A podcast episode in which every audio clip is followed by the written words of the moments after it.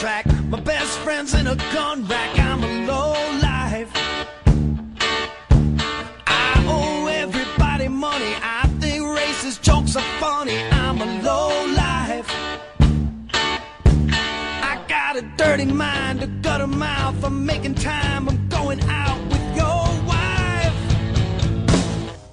Cause I'm a low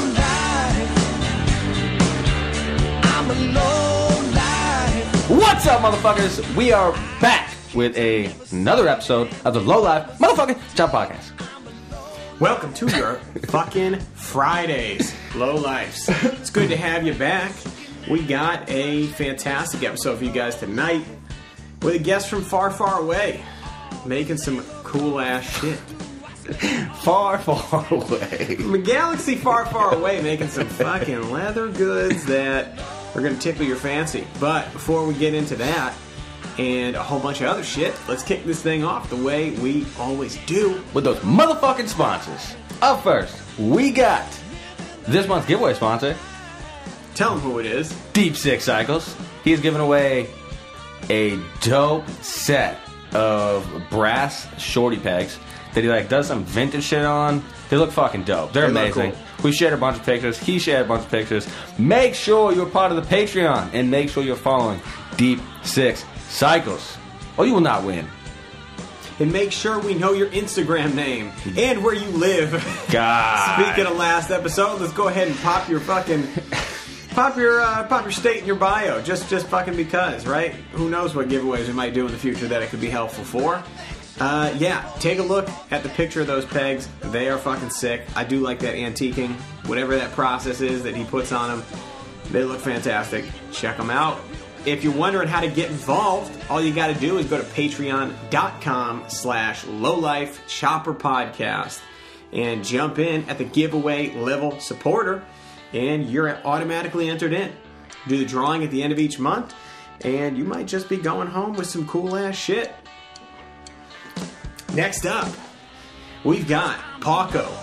50 years in the game. It is no goddamn accident. If you need hardtail frames, exhausts, transmission components, all the shit for your chops, you can get it at Paughco.com or, excuse me, Paughco Parts on Instagram if you want to check out some pictures of what they're making over there. Oil tanks, too. I always forget to say oil tanks, except for this time.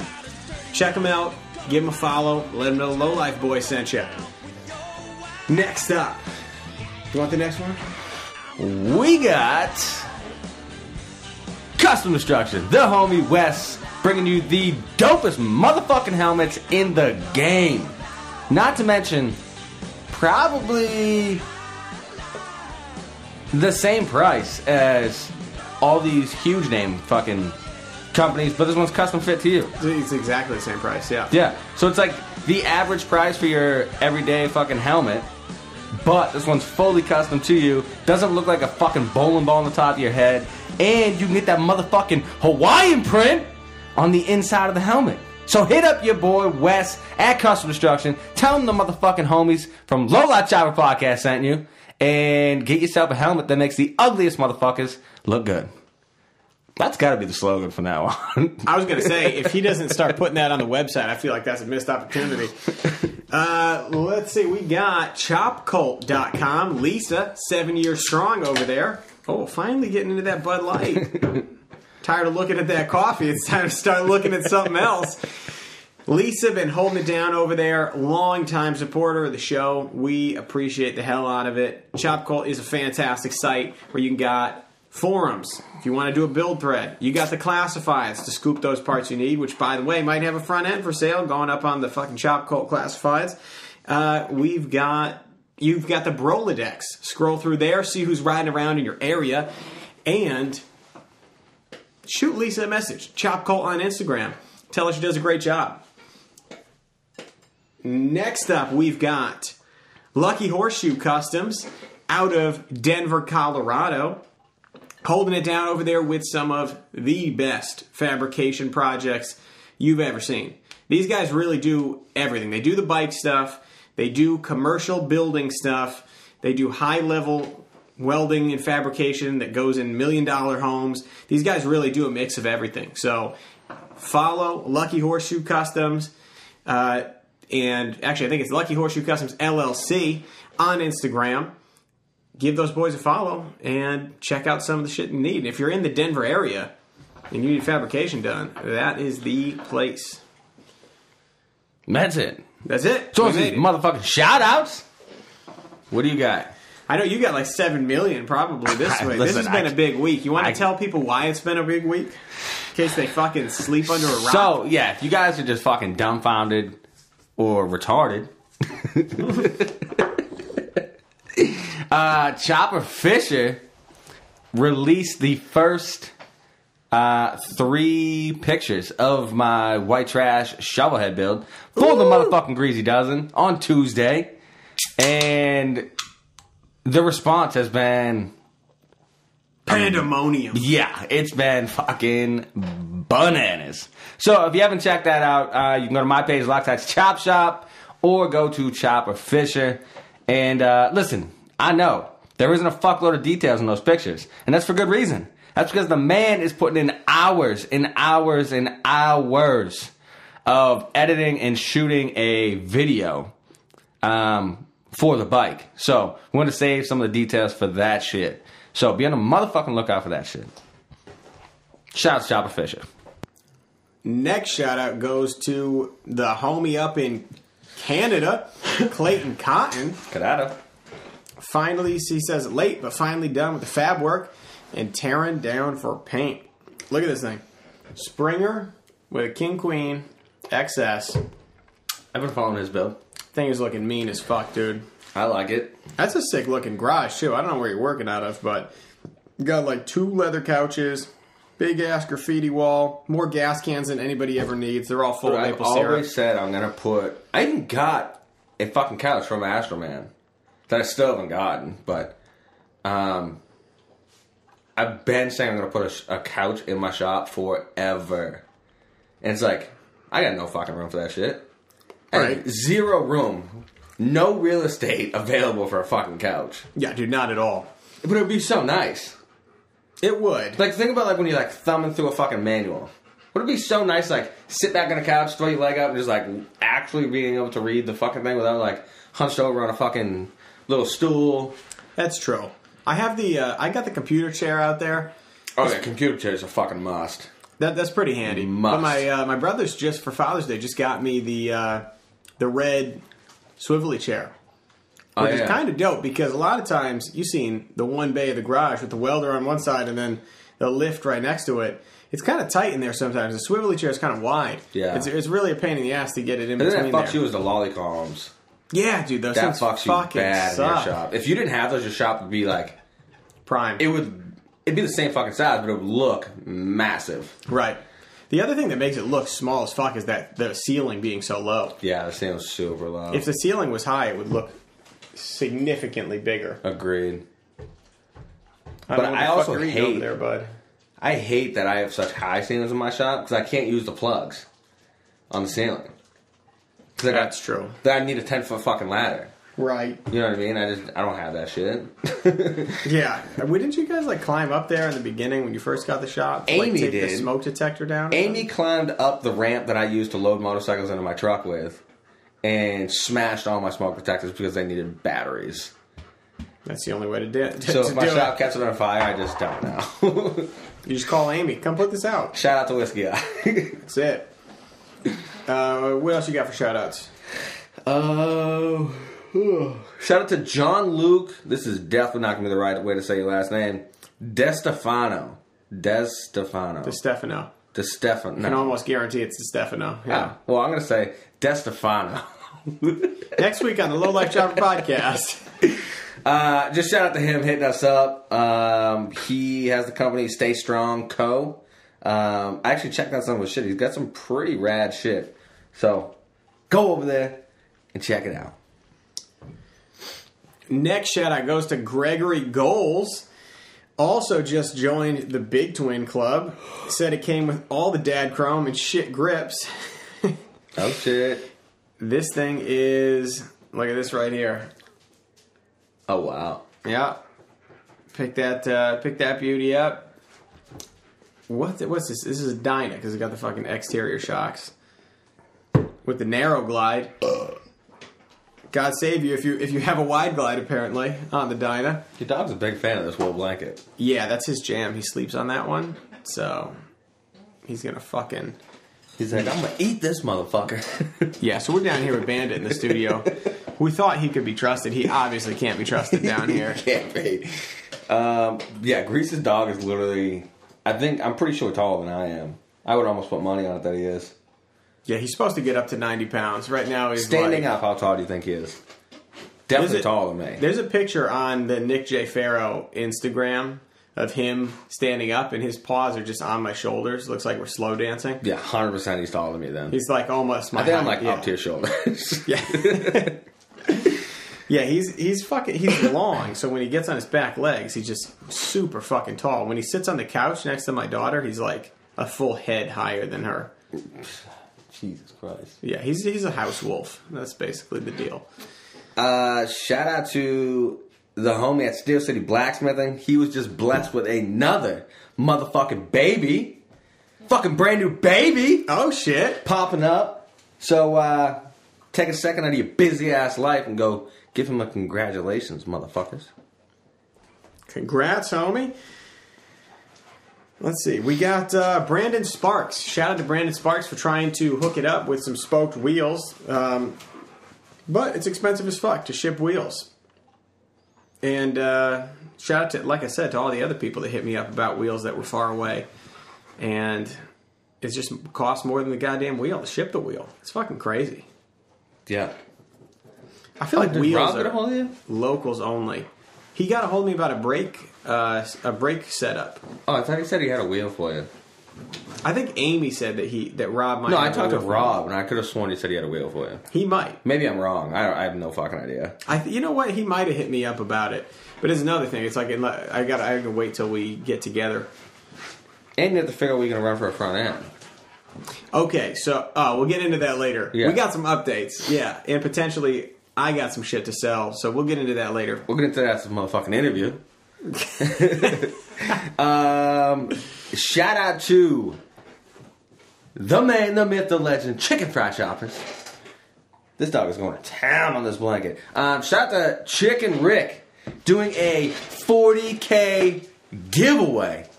You know, Chicken Rick is God. I hate to say it, but I think Chicken Rick is the motherfucking man of the people. Um, he's doing a giveaway. Looks like he's throwing in a fuckload of stickers. Um, looks like you get the Run Lean. What is it? Yeah, Run, Run Lean. Lean, Run Mean. Yeah, Run Lean, Run Mean shirt. The Neighborhood Nightmare shirt. He's got um, some Z bars that are slotted and drilled for internal wiring. Um, got the latest Zarkin Fruits magazine and a few goodies from uh, Chop Shit themselves. Um, it's 100% a free giveaway for anyone in the world to enter. Simply follow Chicken Fried Choppers and Old Man Motors and repost the picture that's on his page with the hashtag Chicken Fried Choppers. That's People it. are taking advantage of this. I've seen this picture everywhere. Yeah.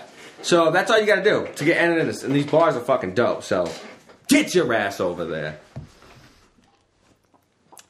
That new Zarkin Fruits magazine looks fucking dope. That cover is sick. Also, for anybody that's wondering, Zarkin Fruits. Oh, never mind. I retract that. Okay. Um, yeah, the new Zarkin Fruits cover is the fucking artwork is dope, dope, dope, dope. Pulling it up.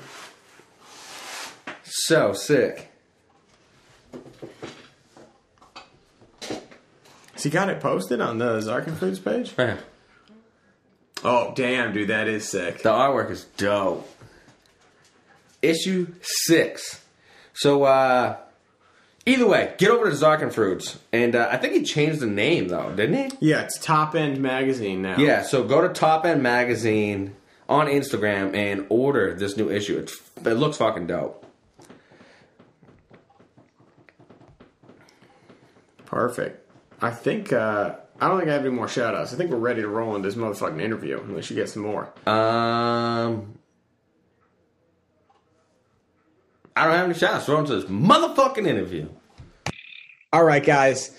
We are on the phone with Nick Toledo, aka RBC Leather Design. Welcome to the show, bud.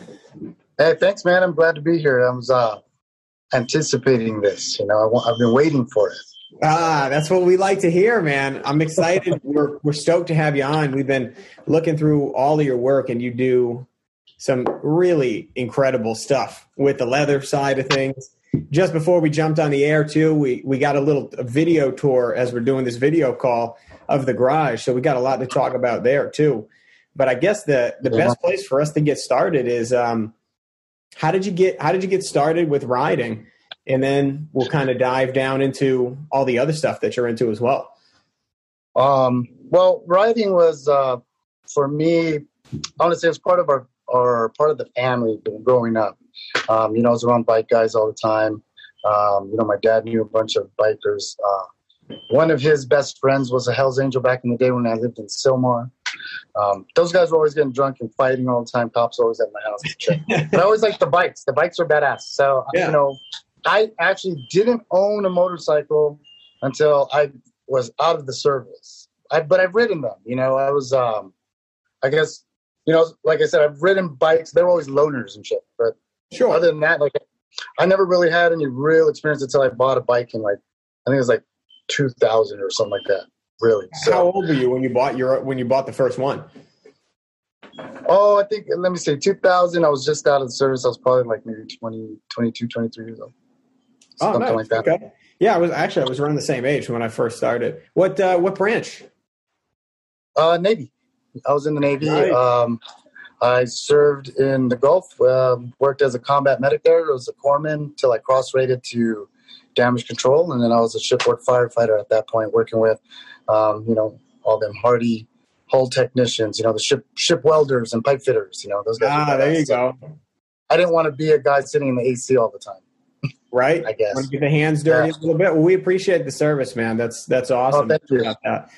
Um, so when I, you mentioned too that that uh, you had some people coming over when you were younger on some pretty cool bikes. What uh, were these guys on chops? Did you see any? Yeah, it was- age. Yeah, man, it's it's literally something that I, um, as far as I can remember, you know, um, I seen them doing a lot of cutting and chopping and things like that in the garage. So, as far as like any them actually being like skilled welders or fucking licensed people, they were not. You know, what I mean, they they literally, I mean, as you know, people always try to copy that era. You know, uh, I actually seen them. I seen them doing it, and they would literally take a fucking piece of their wrought iron fence falling apart and make a sissy bar out of it, or they would do something something weird like that with like chains and just Right. crazy stuff. I've seen foot pegs out of chains. I've seen bikes built with out of chain. You know, I seen that. There was one that was being built on a magazine that I was just like, "Uh, that's cool. I've seen that already." you know, when I was a kid. Right. Yeah. Well, it's so cool to, to have experienced it when you were younger. That was always something that uh, I did not see any bikes as a as a kid, other than like watching shows on TV. I always feel like that's a that's a cool thing to have been able to get your hands on and actually see it in front of you as a as a small child. You know. Right. Uh, it was bad. It was it was cool. I, I mean, like I said, I was around a lot of tough guys, you know, and a lot of bikers and things like that. So it wasn't until after like my dad decided he was going to stop drinking that we didn't see any bikers around my house after that. you know, uh, we, became, we became we became a normal family after that.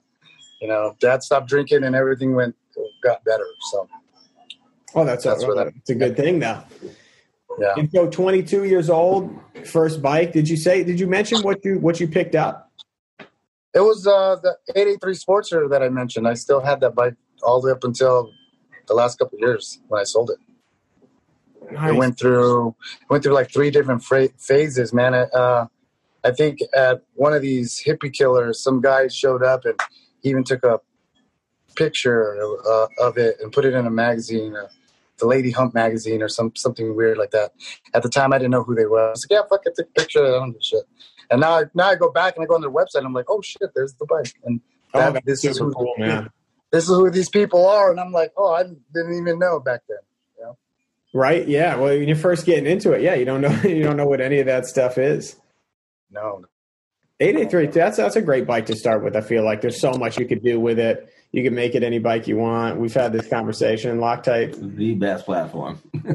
Yeah. Dude, I've, I've, I've always been a Sportster guy. You know, like I'm, you know, I was like the fuck your bagger dude. You know, like man, that bagger's a piece of shit. That's it's all about it's all about these little skinny lane splitty splitty Sportsters, iron heads, you know, and stuff like that. That's what I've always that's what I've always loved until oh I still love them, but just recently, like I said, I bought that big boy, and I'm like, yeah, I I won't go back. Yeah. I was gonna say. I'm like, you got the bigger one in there now. Listen, Grease is going down the same rabbit hole right now. Yeah. Right. I just bought a I just bought a Evo Big Twin. Uh, the the Oh, eight yeah. Yeah, so it's a ninety. It's a 90, uh, 1994, and now I'm already. We were in the garage before we came in here, and I'm like, I could just rip this whole front end off, do six over on this bitch, 21 spoolie, and then it's like before you know it, it's like I bought this one to be the one reliable. I wasn't Yeah, gonna no. touch it. yeah, you're not lying, man. It's like it's it's the it's the same thing for me. I, I once I got on this thing, it was a it was a smoking deal. Okay, um, during the holidays, I manage Christmas tree lots. Okay, we're we're we got all kinds of hustles here. I, oh, I do. yeah, I was gonna say, I'm like, how many fucking jobs? Oh well, you know, I I do this I do this leather gig, and then I you know. I, I mess with Christmas trees during the holidays for about If you're growing, or you're like managing where the, the people take it. Well, it's been a family business. So what? Um, the way it works is my dad has a partnership with a gentleman that they met, I guess, in the early '70s or some shit like that. And I started managing tree lots since I was from age 16 and up. I'm 43 years old now, you know, and and I've been doing it ever since. Super lucrative for 28 to 30 days. Um, right? I just couldn't, I couldn't stop. There's no way I could stop. You know, I, I'll lose my everyday job over doing this shit. You know what I mean? Um, but I do that during the holidays, and then I'm a certified respiratory therapist to the California State Board. So I work. I've worked anywhere from our hospital NICUs to emergency rooms and stuff like that, working as a respiratory therapist. So, on top of that, yeah, on top of that, I do leather, and then we we're fucking building bikes and doing all that stuff. So that's Jeez, that's when do you doing. sleep, man? You mean? Huh? I said, when do you sleep? Um, that's kind of hard. It's kinda hard to say. I, I have a hard time sleeping. I've, I've never really slept. I never really sleep at night um, really well. And when I do, you know, my wife always says, "Man, you're fucking sleeping like a baby." I don't know what you're talking about, but I don't. Uh, I, I get sleep here and there. It's it's not too bad. Yeah, You know. You definitely got a lot of uh, irons in the fire. That's super cool. Staying busy, you know. Yeah. Um, so like 2000, so this whole leather thing works out for me because in 2011, um, you know, I'd lost my, I lost my job working at a, at a hospital in Victorville and they had let some people go. At that time, they were transitioning into like adding another credential to our license, right? Yeah. Um, so that's a that's one of those things that I've been battling, trying to trying to ascertain this next credential thing going on, um, and I haven't worked in like a an acute care facility in a, in a while. I've done some travel assignments here and there, um, but I'm literally working for a long term care facility now in Pomona. So I drive all the way from the high desert to Pomona, work there a couple of days, and then I'm out. And then You I got, do you got this. a far commute for you. Nah, it's about a it's about an hour, All right. roughly. or. Yeah, that's not too bad. You got year-round riding weather, right? Yes, I mean we do get we do get cold and snow up here, man. Last last winter was we had anywhere from two to three foot of snow. Oh, You know, wow. that's not what I was expecting. Yeah. no, and it's stuck. So for you would you would think they live in the desert. Like I send pictures, I post pictures sometimes of like snow, and I'm like, I'm like, people don't they don't believe that it snows over here. I mean, we're in the high desert, but we're technically at uh, the base of the mountain is like literally right over there, and I'm kind of pointing like you can see it and shit. But, Yeah, I'm like, yeah, oh, it's right there. Okay. well, we're looking at my house and we go this way, right? Um, that's what I was thinking. Uh, it looked like that based 10 on the minutes. windows. Yeah. yeah, it's probably about like ten minutes away. You know, 10 Mhm. minutes away. We, we live near the base of the mountain uh, towards Wrightwood, and that's where uh, everybody goes for Mountain High to do all their their ski resorting and snowing and all that stuff. So we Oh, every true. now and again we get a really heavy snowfall here. I always forget that. My wife lived in California for a little while, and she always said that, that you could do, you could like ski and surf in the same day if you if you had the right elevations nearby, and you're willing to travel to each one. Right. That is I mean, crazy. I can't You, at any given moment, you could you could go and visit the like what do they say at the four uh, the four rivers? You know, Yep. you can go to the beach, the mountains, the desert, uh, all and the city all in one in one day if you wanted to. You know, the beach. That's crazy, man. What a cool place to live, huh? I don't know. I'm over it. You know, I hope I'm not going to hurt anybody's feelings, but I, I don't give a shit. I, I, you know, I'm I'm over all the all the left wing radicals, dude. You know, I, know- I usually don't get I usually don't get political, but what's that? I said it's a very tough climate out there. I saw you made some holsters too. I was amazed that you had any Glocks at all. Yeah, right. I mean, they. uh Well, Gen you know, that only for you guys, right? What's that? I said Gen threes only for you guys over there in California, right? That's- They're trying, dude. They're trying. They really are. And for me, like, I'm a super patriot. You know, I love this country. Uh, you know, I'm pretty conservative and all that stuff, and all that. I have all these like conservative values. You know, but that's why I'm like, I, I love California, but I, I need to get out of here. I think. I definitely think that as much as I love the like when I took I did seven days out there and the the scenery was beautiful. I love the riding, but that part is is tough to get around. You know the I'm a big 2A guy myself, and that part would that part would just be would be tricky. Now, do they you get jammed up a lot for the the emissions things because that's also a big problem over there for you guys, right? Like if you if you you got fishtail pipes on there, I'm sure that's not up to code according to California. Is No, that you uh, got to worry about getting pulled over and them saying like you're adding to the smog, bud? Can't do it. Well, you're not. You're not supposed to carry without a conceal and carry either. That's true. you know? Um i don't know. The way the way i see it is uh, you know if, if you're not out there acting like an asshole they won't fuck with you really. Um if you're hot rod and being crazy like i don't know. I guess our heads are on a swivel a lot when you're riding bike out here and you know you're you're riding hard and heavy and you're going fast and doing silly stuff. You got to keep your head moving all the time you know otherwise they're going to get you. But most of the time eh, you don't get bothered. I, i've never been bothered. We've i mean we've been, we've gone and I guess you say we've done a lot of things that that you can say are questionable, you know. Yeah. But uh, Take, take some chances, you know. You got to live your life, right, I, I don't know. I, but it's not. I've, I've been lucky. Let's just say I've been lucky. Yeah. What's that? Well, I'm glad. I'm glad to hear that. That at least that the luck is with you. I was just wondering, like, if you were to get, you know, say you're going 15 over the speed limit, and they pulled you over on the bike, would they check the pipes? Is that a thing that they do, or is that just kind of like only if you're really being a dick and they want to fuck you, they'll, you know? I, I think I think it's more so uh, if you're being a dick. Yeah. Yeah. I, I've been pulled over and, and and and I've had I've had them more uh, curious about the the knife on my hip than they are about what's on the bike or why is it so goddamn loud. you know what I mean? That's some real California thing. Even about the knife, not even the gun. That's like Yeah. crazy to think that carrying a knife. I mean, it's just so weird to, to live in New Hampshire and to hear these things. I Where have like, all these same rules though. oh, that's true. yeah, that's a good point. I pretty much live in California. Yeah, that's right. It's a forever California. I'm just like I can't go to like anywhere without seeing somebody with a fucking Bowie knife in New Hampshire, just like getting groceries. You know, it's like nobody thinks anything of it. There's open carry here, so you see a lot of Uncle Mike's holsters, real pieces of shit. you know, barely hanging on to somebody's hip. The velvet nylon, the nylon's like ripping apart. That's see it all the time though, and, and you get desensitized to it. But I did spend some time in Mass, so I do know what it's like to live in a communist state. It's uh, it's a little tricky. Yeah, it's it's rough. I just it's just everywhere around here, they're just trying to like control everything about what what people are here. And you know, to me, it's I'm not phased by it at all. I'm gonna do whatever the fuck I like doing when I like doing it, and that's how it's always been. I don't know.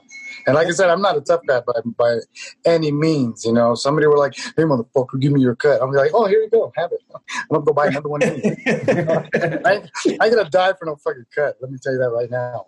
right, but it seems like you got good values. You know, you work hard and and you want to be able to exercise the the rights that you have as a citizen. I think that there's that's the honorable way to look at it, and I, it, it's unfortunate that it, that things are getting cracked down on so much out there. But uh, Yeah, it's big time, man. And I'm watching the news 24 seven. You're my wife's like, stop watching the news, man. It's gonna it's gonna poison your mind, you know. And I'm just like, nah, it just makes me mad. Like I'd get mad, and more and more mad every day. you know, right? Know. Yeah, there's only certain news stations I can listen to at this point. But it's it's funny how how so many things like the, in the chop community seem to come out of California, even though it's so restrictive on what you can do to a bike and what you can even ship into the state. Like I always, even the the bike has its own fucking serial number that ends in CA for the bikes out there. But then oddly enough, they've got all of the. I mean, like Born Free. Everybody talks about Born Free being like one of the biggest bike shows, and you see so much of chopper culture exists out of California. And I, I wonder if it's just where people feel most inclined to rebel because it is so clamped down. I I think so. Uh, it's that's normal. That's normal around here. People are always just like, you know, throwing up middle fingers all day. You know, just oh, you're you're gonna you're only gonna play the game as you play the game as much as like uh, I don't I don't even know how to explain it, man. Because I, I don't even really think about these kind of things. It's just second nature. Like we do what we do, and it's almost like, hey, how's it going, Mr. Officer? And then you're just on and about and doing your own thing again. So it's like it's this never ending game. I guess it just happens subconsciously. Like you don't, you're not really, you're not really thinking about like, oh shoot, I gotta hide this, or oh shoot, you know, I've been pulled over and I've had a piece on me, and I've had a cop pull me over on my bike and been like, hey man, you got any drugs? I'm like, no, not at all, man. I'm, was I going fast, or what was? Why'd you pull me over? You yeah. know, and then they're like, oh, well, not even asking me about uh, about my pipes or anything being loud or anything out of spec or, or out of regulation or whatever. It's- It was more so like, oh, I, was- I saw that big ass knife that you're carrying on your hip, and I'm like, really? That's only like five, six inches, dude. you know? Wait, you're allowed to carry a knife, right? I actually don't know what the, the you can carry like a fixed blade knife in California, right? Yeah, you can carry a fixed blade knife, uh, something. Let me see, something like this, or rather, you know, Now, um, this is like one of, one of but he's them. holding about a he's he's holding like a four inch knife here. We got the video call. Yeah, the listeners on Friday aren't going to know what's up, but yeah, about the length of a palm. Yeah. So I mean, you can do something like that. I think some something around four inches. I've pressed it as far as maybe five or six inches, but nothing really heavy. So that's the kind of excuse they use around here, like to pull you over if you're if you just look like somebody they want to pull you over. You know, oh, he's got a knife. Well, let's let's check him out. And I literally super cool. Hey man, no problem, man. I know you're doing your job. But it's here. here. This is my knife, and I'll pull it out and I'll show it to them. And they're like, "Oh, cool." They look at it. I've had them take them away from me before. You know, Yep. dumb shits didn't even know I had a gun. You Yeah, know? I was going to say So- like so nobody's checking. You know what's funny is The that then- knife is a decoy. Yeah. And then you then you got to have the second knife. You're like, okay, I do have another weapon. Sorry, it's another knife. And then the gun hit it, and you're like, you got the, the regular knife and the backup knife. You're like, there's no Well, a lot of times, a it's gun. like, uh, yeah, a lot of time it's like, hey man, what are you doing with that uh, with that weapon on your hip? And I was like, it's a tool, buddy. And that's it. Calm down. You know, it's a not no weapon. I don't know what then you could tell about. him that you're a leather worker, and I need this to, you know, cut the pieces of leather that I'm working with. It's all part of Right. the I mean, you could. expense. Yeah, it's just part of the line. Of, But I, dude, I'm a, I'm a I'm a good BSer, I would say. You know, when they pull you over, you just act like you're all, you're super smooth, you know, simple civilian man riding a bike shit. You're like, oh yeah, man, okay, dude. How's your day been? Oh, oh that's Yeah. cool, blah blah. I get the sense they have bigger things to worry about in LA or anywhere where like there's heavy police presence. Bigger things to worry about than a couple of knives and in a responsible concealed carrier, you know? Right. I, I think out here it's uh in the desert portion, you know, out here it's more like um what I, what I've noticed is it's not like a bunch of uh you know, like PD, right? Driving around, right? They Mhm. deal with people all the time. They're always busy, that kind of thing. Um, in, in my little section of the desert, it's a, kind of a small town. So, you know, it's like uh, Friday Night Lights kind of thing. The, the local high school, Serrano High School, right? Ah, um, they, they, they, when they turn those lights on, it's like the whole town is there, you know. So Gotcha. it's it's kind of one of those places. So the cops out here, they're they're they're they're like the good old boys, man. You know, when they when they they're bored so much that when they do get into you, it's like they're going through everything. You know, they get a little rough. So, but if you're cool, like I said, I've never had any really bad run-ins with any of them out here. You just got to be cool with them. That's it. I think. That's awesome. Yeah, definitely keeping keeping a level head. I feel like goes goes a long way when it comes to stuff like that. And now, speaking of carrying these knives around, you made a couple of sheaths that are absolutely gorgeous, and a bunch of other stuff. We're going to get into this. I got a bunch of questions. I'm sure Loctite has questions too about the leather Yeah, side of what you've been doing. But uh, give us a little, just a little intro into into why you started working with leather and what got you uh, motivated to to take it as far as you've taken it. Um. Okay, so my my first interest was I, don't remember exactly when I I don't remember what year it was or whatever, but we were at the Cycle Swap meet in Long Beach. Um, I was working with a friend of mine um, at a shop. Um, back then, I was just kind of just fiddling around with like little leather keychains and just like the kind of like the entry level stuff, you know, things that pretty much anybody can do. You just literally put a couple snaps in and you're making a whatever. Like at, at any rate, I saw this I saw this guy making belts over there at the Long Beach Swap, and I was like, hey man, like uh, I kind of approached him. He's a little a little Asian dude, you know, he's just tinkering with belts, and he was he was um he was tooling like these little trees or something on these on these belts, and I thought. I thought the world of the guy. I was like, damn, this thing is so badass. Broken English and everything. He's like, you come sit, come sit, you know. And I sat down, and he was just showing me what he was doing with all these little tools and tapping and stuff. And I was just like in awe. Um, you know, I like drawing, and I like. I guess you could have a, little bit of artistic ability, so I, it interested me a, a great deal. And so from that point on, I was just like, how do I get into this thing? And I literally just did the research and started. So you so you're doing the research on it, and what were you making? Like first projects? What were the first things that you you cut your teeth on with it?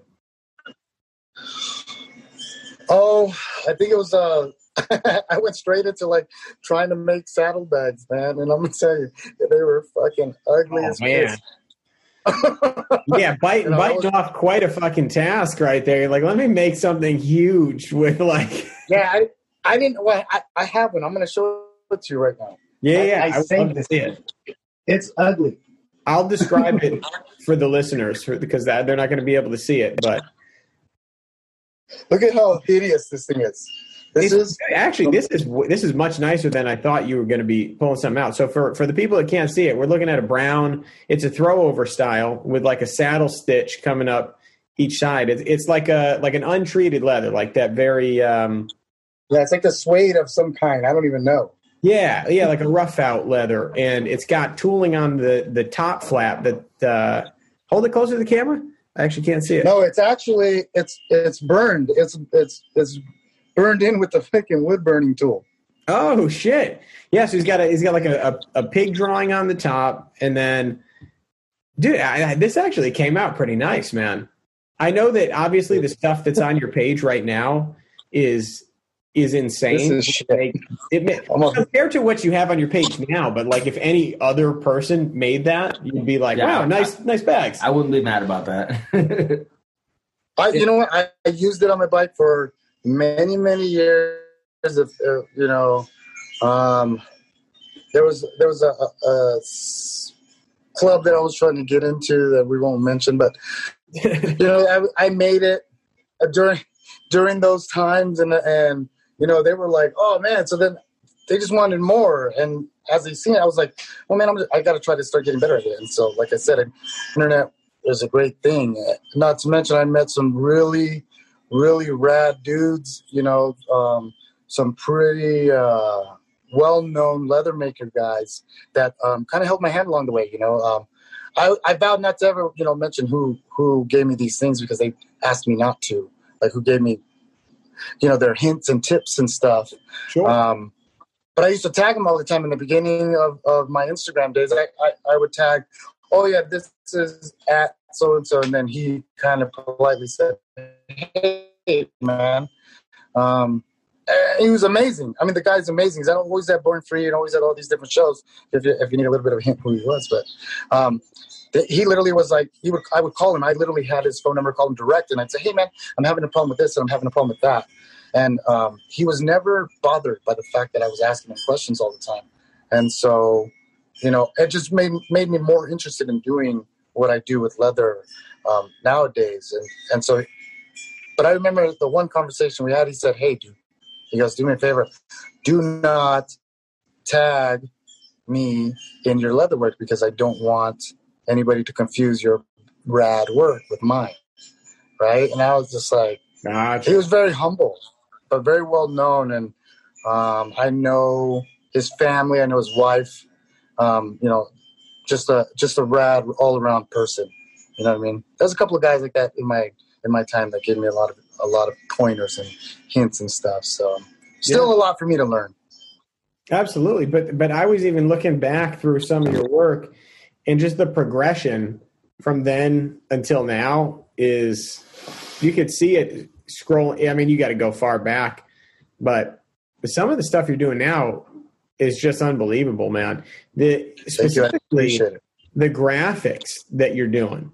So, like, I'm scrolling through the page right now, and I'm seeing these wallets with the with the skulls, with like the, the leafing and, and the waves around them. You've got one that's a tattoo gun. Um, a lot of lot, I've seen a couple of Oh, yeah. New Orleans Saints.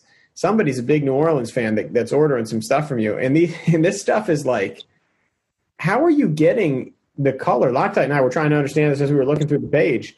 Um, how are you able to get the, this type of vibrant color into the leather? Um, You don't have to well, give away any trade secrets. If anything, if we ask any, no, there's none. You'd rather. No, there's no, there's no such. Look, my opinion has always been this: there's no such thing as trade secrets in, in the leather world, man. People like to like to hide these this information, like like uh like they're gonna take it take it with them to the grave. And I've never been that guy. I've always I've always kind of detested people that were like that. You know, there's this is a I see it as a dying art. You know, and and people are wanting they're wanting to learn it. So I can give you all the tools and all the everything that I know how to do, which I you know I've had people call me just the same as I was able to call somebody else, and I give them free information. Like this is nothing to me. Like you're you're either gonna have it or you're not gonna be able to do it.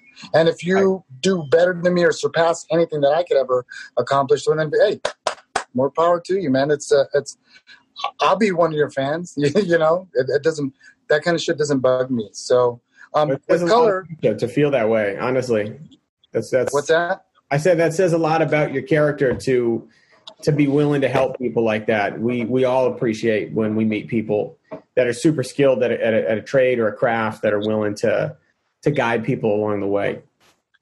Yeah, I don't I don't mind it at all. So, you know, uh, as to for your, as to your question, color, you know, a lot of the times, um, this is going to be like a, a, a tip number one and shit. You know, Right? a lot Yeah, of times, we'll go through 'em.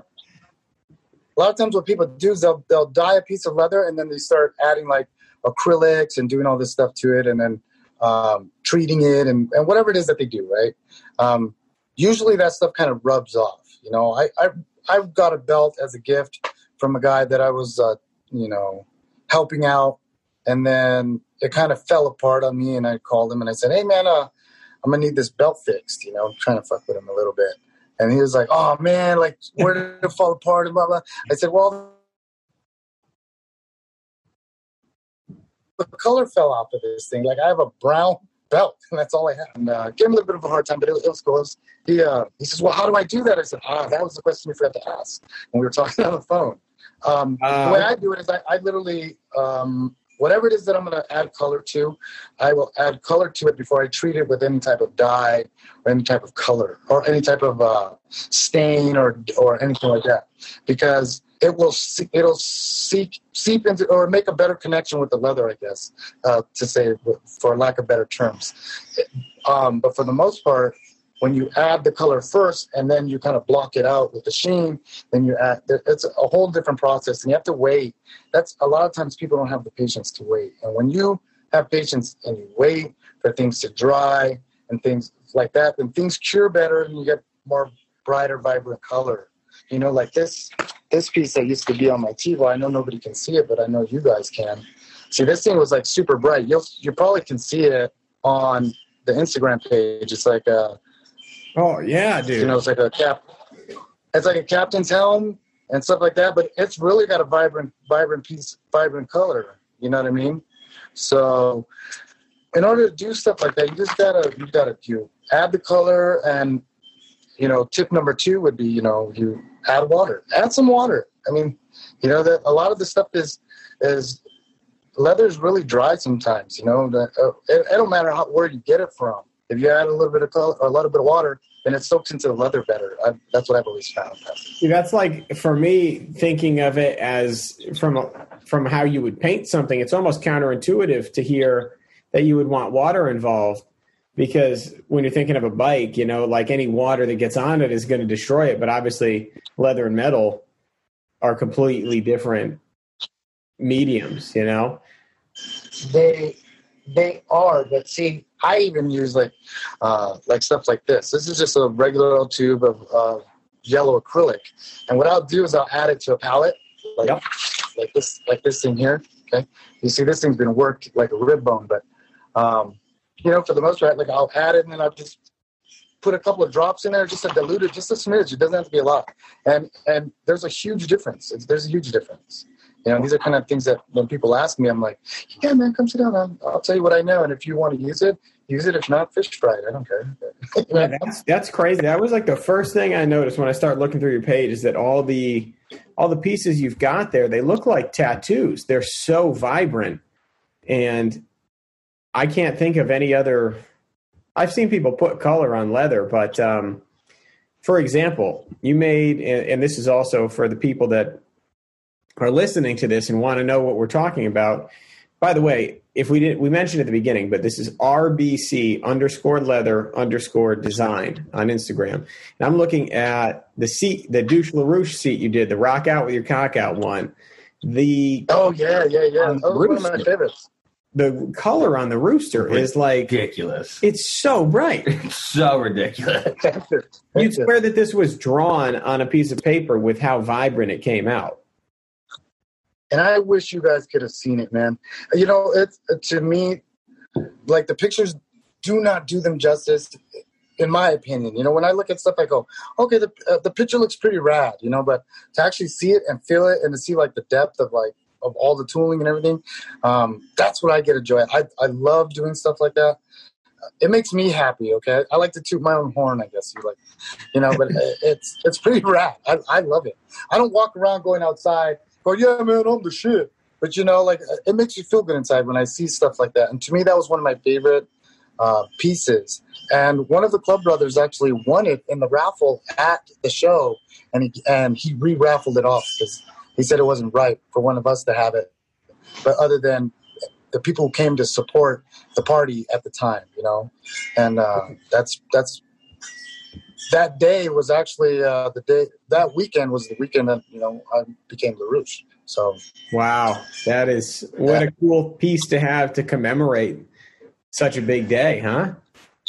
yeah, it's cool, man. I, I, you know I waited for it, and you know I worked for it a little bit, and that's that's pretty much it. But they when they wanted something, they were raffling off all kinds of things, and and you know I figured oh, I'm gonna go there, and I'm like I. I normally don't have to pay for any of the food or, or anything like that when I'm there, you know, because you know there's stuff that happens where money, you know, all of a sudden it just is there, and we use it for parties and stuff. So, um, and and so I'm like, well, you know what? I'm gonna give. I, I need to give something somebody to rob it, even if it was. And I think the tickets were only like five dollars a ticket or ten dollars a ticket or some shit like that. I don't even, even remember. And it- and they were like, hey man, you're gonna you're literally gonna raffle this thing off for like five bucks a ticket. And I was like, Well, you better sell a lot of fucking tickets. You know, Right. How- If you guys are trying to make money how off of it, many I hours really did you have make into money off of it. How many hours did you Oh, have? uh, Jeez. that see, it, it was a bench, the the little uh, little tripod seat thing, leather. I I think I, I must have put like maybe eighteen hours, nineteen hours. That's it. Chair. Yeah. Um, not all to, not all at once, you know, because obviously you have to wait for things to dry, stuff like that. So I think I think about eighteen hours of actual on hands time. Unbelievable, man. And, and how are you? Are you drawing these things out, or are there like letter punches that you're that you're able to use to make some of it easier? Um, no, there aren't any. Looking at the font, punches. the font changes size, so you couldn't even use a leather punch for the. Yeah, let me. I'm trying to. I'm trying to see where all my shit is at actually, because I, I want to show it to you also. Is it right here? Back over. Okay, so here it is. So it's it's almost like um, so it's it's like a tracing film. So this this is the actual tracing film that I used for it. Yeah. Oh, so so I literally do right? Where you would you draw it. So just like carbon paper? It- no, it's like a. It comes on a roll. It's like a. It's just a, a roll of like some kind of plastic trans, transfer paper. I, I don't know. It doesn't actually transfer anything over, but what it does is that it you draw whatever you're drawing on it, just like a tattoo artist would, and then when you apply it to a piece of leather, you you're literally uh, use a stylus like this one. Okay. Just- I don't know Yeah, it's like it's it. like a sharp. Or no, it's a blunt tip pen. well, it's it's got two functions. Okay, Oh, but cocaine spoon on the other side. wow, that's handy. What kind of double duty does that do? That's so you can stay up to finish it. I'm just saying. um, Not that it's never been at any- used.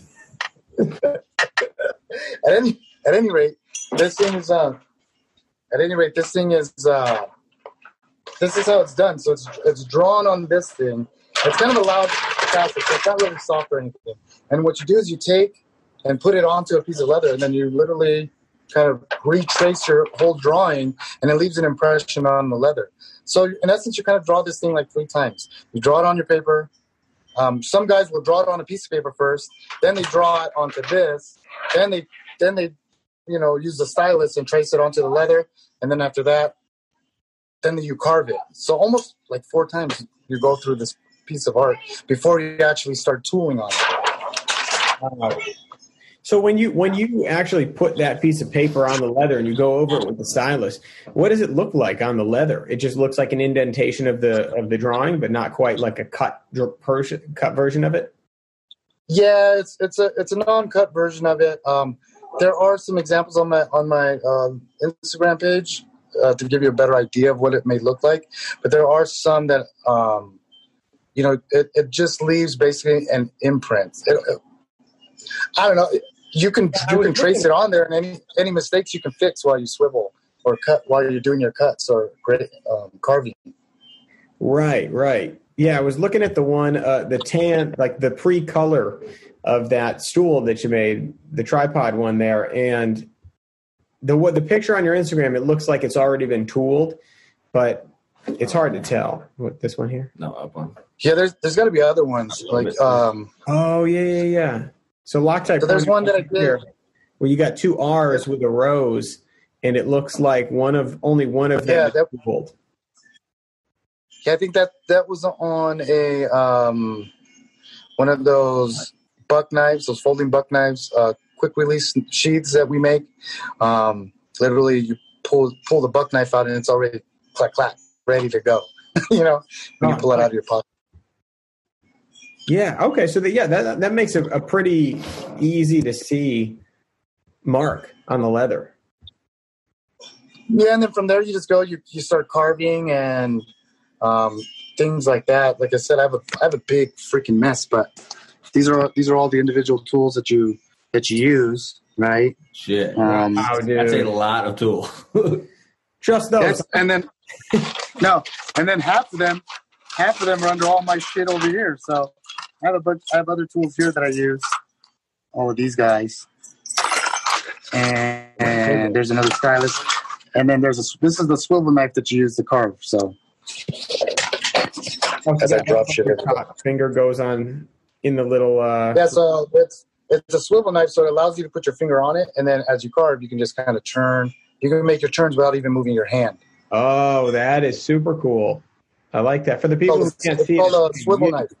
It's like a U at the top, and your finger goes in the U, and the U just kind of spins around the rest of the pen, so you can like twist with your with your other fingers. You can twist the blade in the direction you want to go, but you keep the pressure down with your top hand. That's that's a super cool tool, man.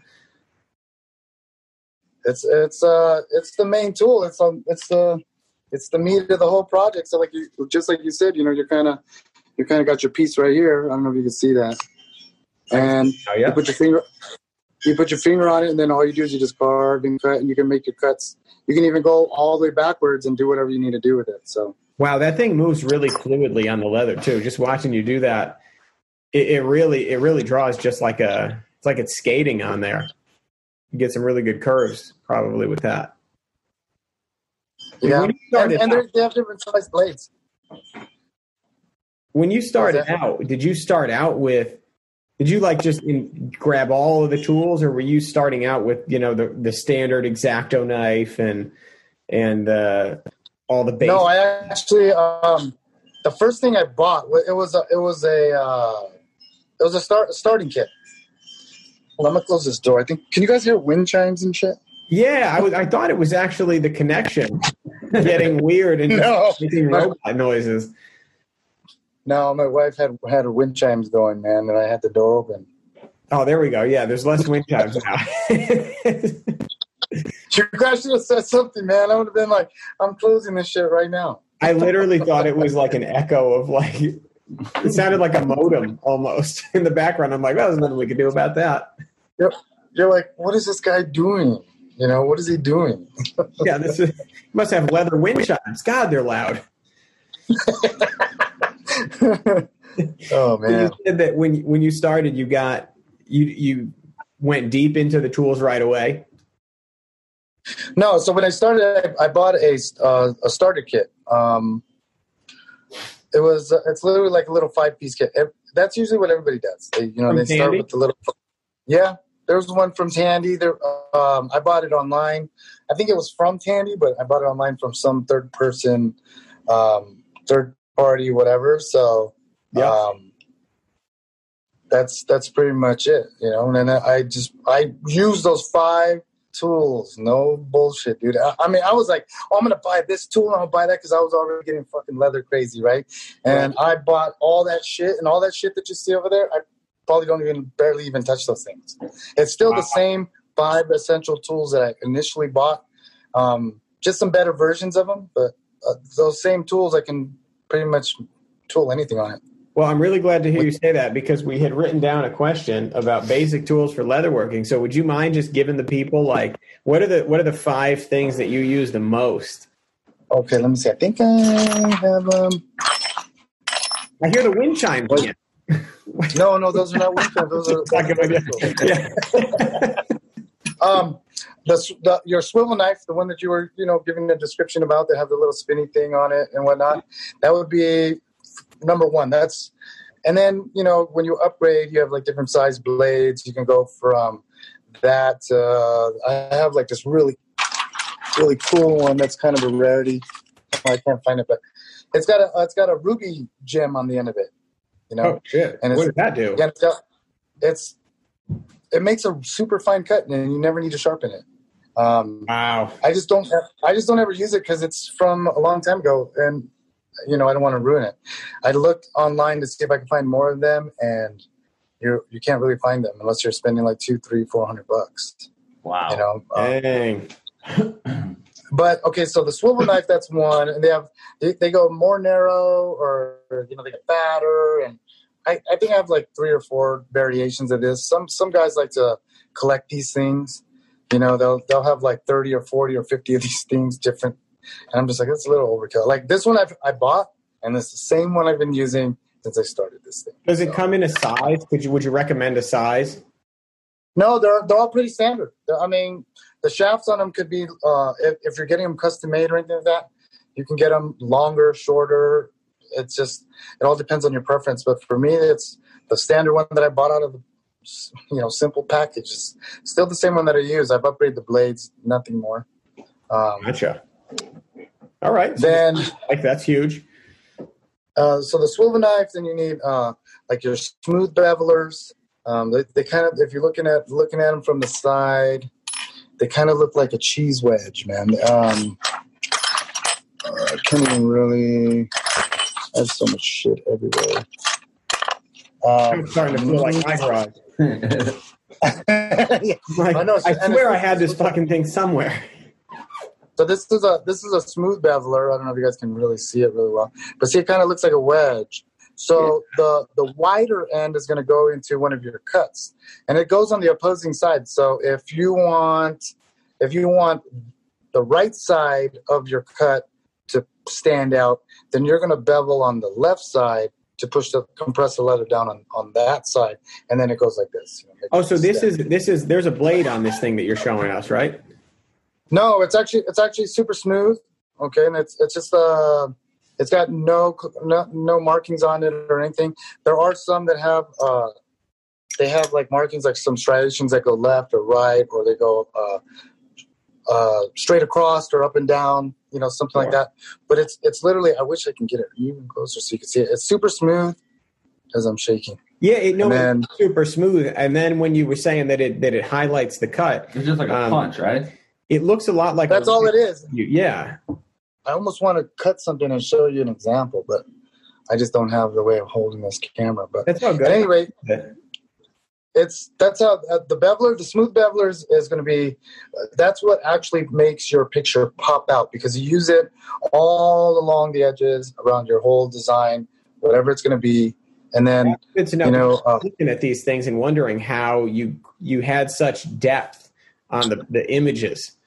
You know, you're looking at these things and it's not just like you cut a line. It's like it's like it's raised off the canvas. yeah, almost and it gives you that appearance but literally what you're doing is so here's the line right if Yep. you can imagine and it kind of, when you when you use your beveler you're going to make an impression on that line right here so are, you, are you moving along and you're hammering it down? You're you're using it like a punch where you're Yeah, so you're. I mean, you're technically. This is kind of like uh, the sound. The sound that you, you're going to hear. You just hear. okay, yeah. So you're giving it a tap all all along the edge of it. And you're kind of you're pushing down. You're pushing the background down essentially. Yes, pretty much. And so, like, it, it's it's kind of at the same level still, but you're only you're doing this. You know, you're making an impression like that. That's it. Oh, right, right. Because this thing is shaped like a wedge, so it's pushing one end down more than the other end. That's correct. You know, um, it all depends on uh, it all depends on uh, your technique. You know, I've seen guys that you know that are they just to me it's a different style, but it's still super rad. It's not how I would do it, but you know when I I, see, I appreciate everybody's technique. You know, but it's all in how you do it. Me, I like big like deep bold lines. I want to be able to add like a, a lot of uh, accent to it. So I I tend to overdo it when I when I'm tooling. And if you ever seen a piece up front, you go, "Damn, he must hit this thing at like fucking uh, like at full speed when he's trying to when he's trying to smash this thing in." You know, I mean, there's guys that are going like the difference would be like you know you'd hear this real light taps, and then I'm like, you know, like, Right? Yeah. Oh my god, dude. Blue that. That is not. We just uh, so as we're talking too, we're bouncing back and forth between the live feed with you and then your page because as you're describing things, then I'm and then I'm going onto your page and I'm looking to see. Okay, let me see what what he has that that resembles what he's talking about. And we just came upon these surf chairs. Holy shit, man! oh the blue yeah, one, the blue and, and brown one. The Yes, co- talk, are- when we talk about the color popping and and standing out, it's like the all the leafing around the edges is so defined from the from the leather behind it, and then the color is super bright.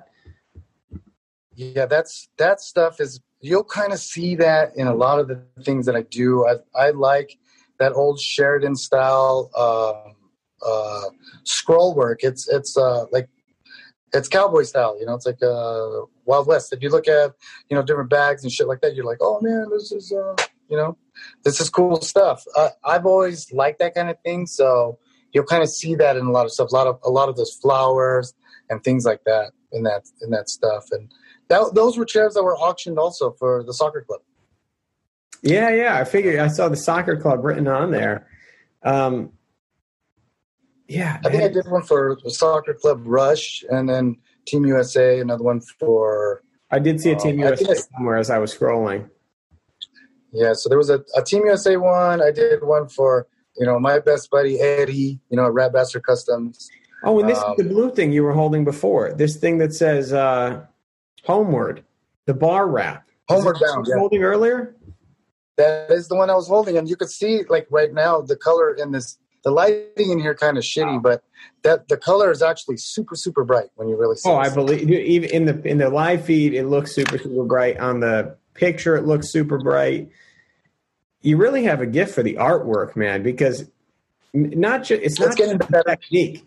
You know what I mean? Like the technique is great, and obviously, if if you don't have the technique, it's not going to translate well to the piece. But equally as impressive is the the actual drawing.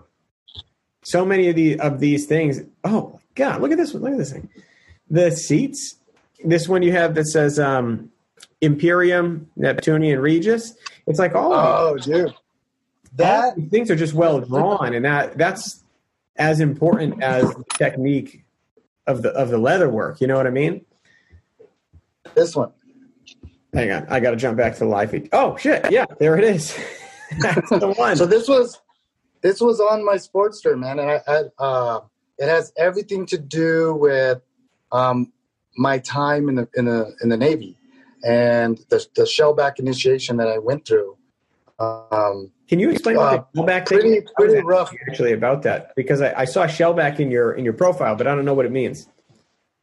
Okay, so um, they have this they, they have this thing in the service that when you when you cross the equator at a certain longitude latitude, right? We already know zero zero zero zero, and then wherever you're at. Um, there's like uh, there's like this thing. So all sailors are considered like a polywog. You're like lowly piece of crap, blah blah blah. When it comes to old old old navies, uh, myth, you know, mythology and shit. Uh, and when once you cross, you know, you become you a shellback in, essence. Uh, I don't know. It's it's like stupid boys club crap in the military. You know, Sure, Um, yeah, yeah, not very many conviction behind it. people- Yeah, not very many people get to uh, get to do that. You know, they don't they don't get to experience that initiation, and it's grueling. It's grueling. It's hours and hours of of just a lot of crap happening to you, and um, once you they actually shut the ship down and you coast across that longitude, right? And once you're once you're past, then the initiation is over, and you're considered shellback. Now, it's been my experience that you know becoming a shellback in, the- in the United States Navy is is uh, something that's uh, very highly respected. You know, I was I was luckily the initiator and then the initiatee. You know, and, uh, I was able. We crossed twice during during my tour on that ship, so I was able to. Well, in Oh, got my ass kicked, and I was able to kick some ass. right after too. Yeah, didn't have to wait long. That's awesome. No, because we I was leaving Pascagoula, Mississippi at the time. We went all the way down the southern hemisphere, and then we came back to Homeport, San Diego. So that was a good time. I like I said, they I I never I don't know nothing about it until it happened. I was like, the they're waking us up at like three in the morning, and these guys all like all these guys that have already gone through this type of initiation. That's everybody from the fucking captain who wasn't a shellback at the time to like the lowliest whoever. And uh, I guess when people are looking from the outside in, to me nobody's lowly, but you know you have, you have all these people, but even the captain was getting his ass beat that day. You Yeah, know, there's and, and there's no rank. Sure. Yeah, there's no rank. You know, there, that shit doesn't matter at all, and everybody gets their ass beat the same way. You know what I mean? Absolutely. That's a while. Okay, so that so that explains that. And so, what- so then, how does it translate into the sea? Um, well, if you if you look into the if you read about the solemn mysteries of the deep and shit, you know, it's it's it's uh it's just old old tales of like monsters and King Neptune and all that shit. Sure. and they, they Yeah. just pretty they it's like all that stuff you hear on uh Pirates of the Caribbean and shit. Those movies, you know, King Neptune and the Krakens and all this shit. It's just it's all this. It's all um, Navy mythology, you know, like things that they they believe. Like for instance, I don't know if you've seen. There's two pieces that I did um, of a pig and a rooster, you know, and they believe like pigs and roosters. These sailors would tattoo a pig and a rooster on the, uh, you know, one on the left foot, one on the right foot, and um, you know, it was it was old myth. Like if I had these tattoos, like in the old wooden ship days when they would go to war, what would be left? Floating chickens and fucking livestock and pigs and shit. You know, in crates, wooden crates that would float after everybody was all dead and shit. Oh, For I see. So sailors sailors believe that if they had these tattoos, you know, uh, rooster on the left, pig on the right, you know, you would essentially float to the top. Whoa, like they that's so cool. Right. So, and those two pieces actually went on the forks of that DNA Springer on my Sportster. I had one on the left, one on the right. So Oh, I had this for those seed, I were that home somewhere. It'd be on a DNA Springer. right. You know what I mean? I was trying to get all the fucking Please let me in. float down this highway. Yeah, no lies. I was I was looking for all the help that I could possibly get and shit.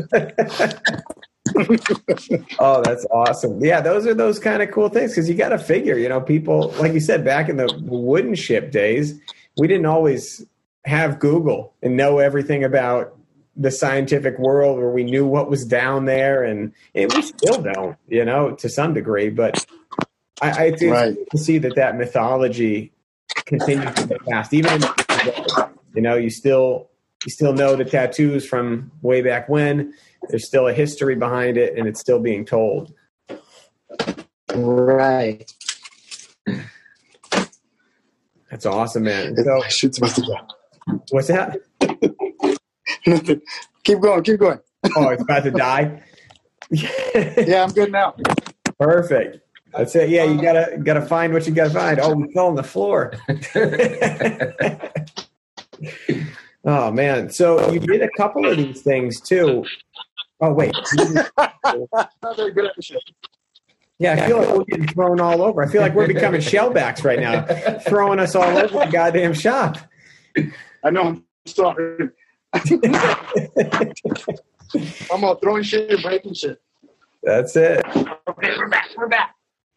So we did two of them, right? We did the the swivel, the swivel knife. We did the what was it called again? The second one, Uh, beveler. the smooth beveler, the smooth beveler, and then um, the other one is I think they give you like this uh, mule's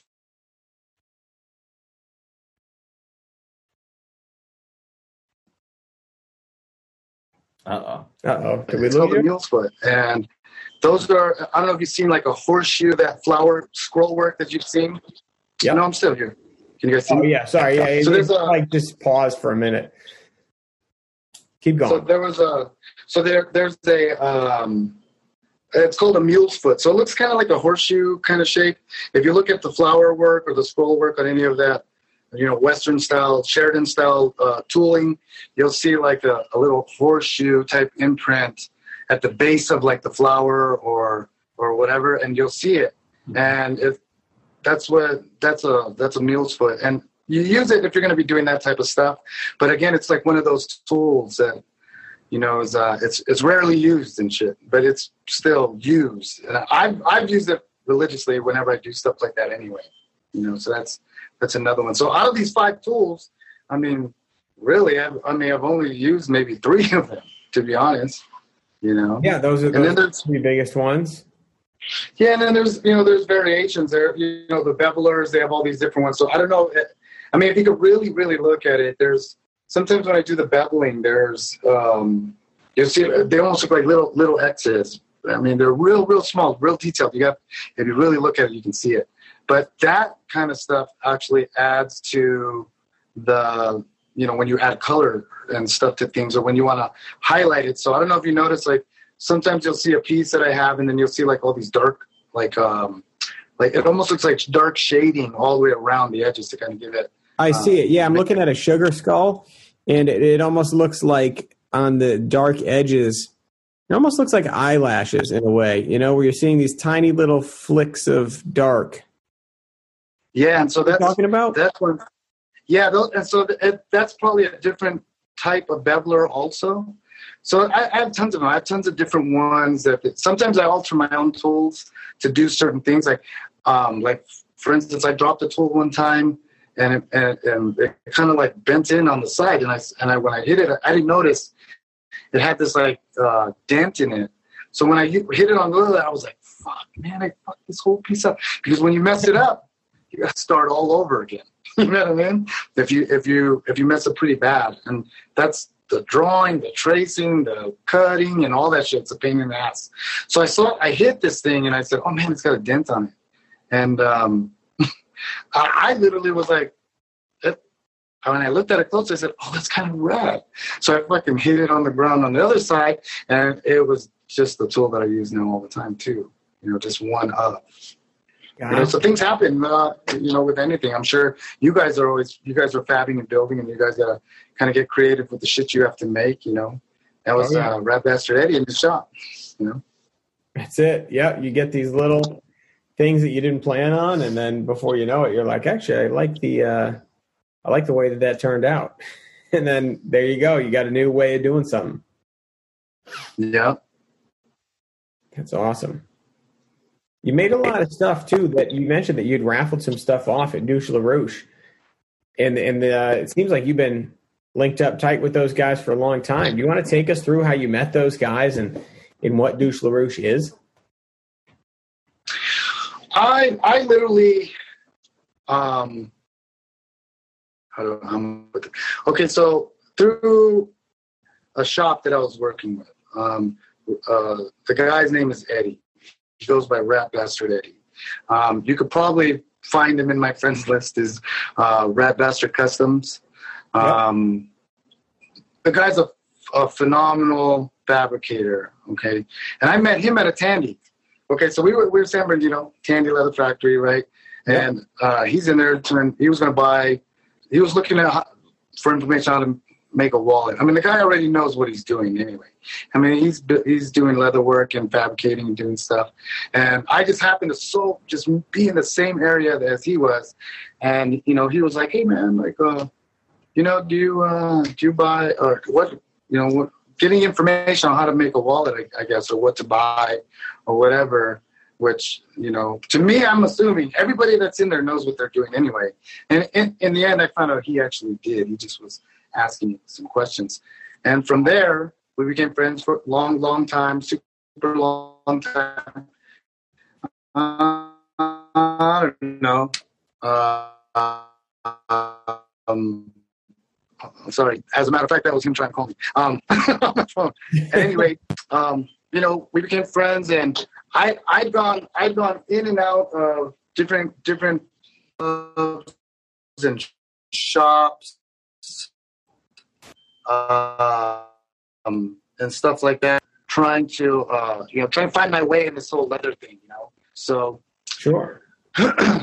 during our during the course of, of our thing, you know, he had people coming in from all these different clubs, um, you know, from everywhere you can imagine. Okay, the, the, the silliness that happened there, you know, plus Yeah. the business that we conducted there. It was, you know, um, it's just one of those things. And we always told ourselves, we're not, we're not ever, you know what, let's make a pact right now, dude, because we were offered from a lot of people. I mean, here's two guys that offer, uh, you know, have something to offer, like a service. You know, here he fabs, here I, I you know, make things out of leather. And, you know, it, it, they're good people to have around if, if you need stuff. You know, that's how I've always felt people looked at us like, you know, or these type of people. So uh, I don't know, man. I, we always decided we're not going to do it. We're not going to do it. We're not going to do it. We'll never join the club. And um, he finally, like, I don't know, man. It was like, uh, hey, dude, like I've been hanging around with these guys. I was, what fucking guys have you been hanging around with? Oh, now you have, you have friends, right? Now, now you have friends. You have more friends, right? And acted stupid, but um, yeah, he decided that's what he the route he wanted to take. He's like, dude, you gotta meet these guys.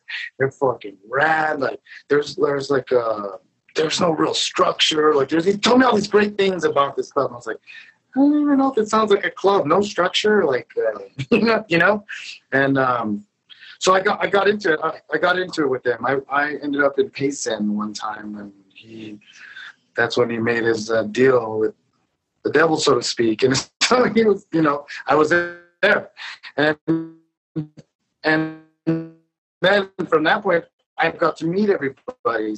See, before it was only fairy tales and, and great stories, and Sure. then I told him, nah, nah, fuck you, I'm not gonna, I'm not gonna join that shit. You're stupid as all hell. So I, I don't know. Long story short, I, I followed him. I went to the show. I went to the the to his day, you know, and um, I met everybody anywhere from San Diego to Arizona, Ohio, like every, everywhere. You know, all the brothers from San Diego, uh, LA, and stuff like that. So we had a good time, great time. I met everybody, and I, I fell in love, dude. I fell in love with all those guys. They were, they were fucking rad. They're definitely a bunch born to get rad, dude. They want to party, and they party really, really well.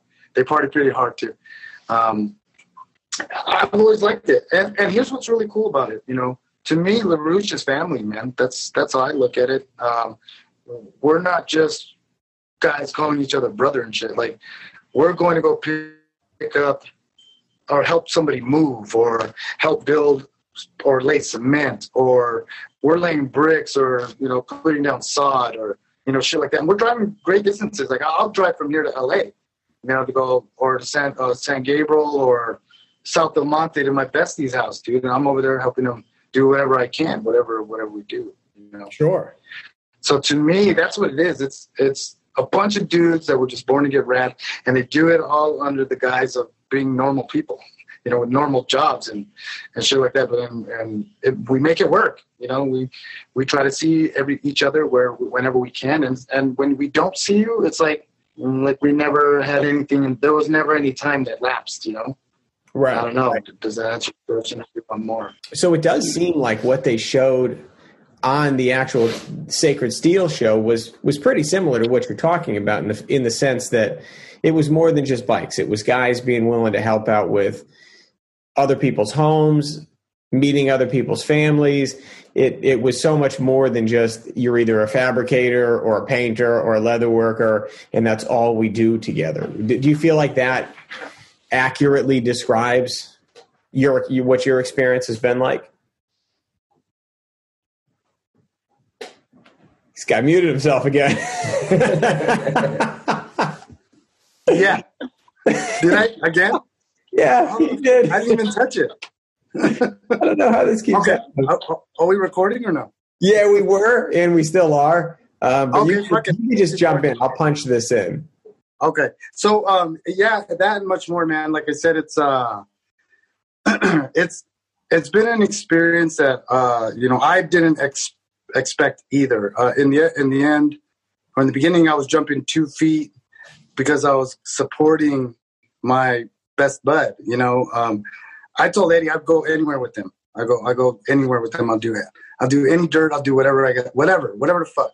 No questions asked. You don't need to ask me a damn thing hey dude we're gonna go do this okay no problem that's that's how my loyalties are to people that I really care about so um when he went when he joined you know i i that's where that's where i was at at the time and then i i started meeting everybody and then it was like you see it firsthand. It isn't just people calling each other fucking brother.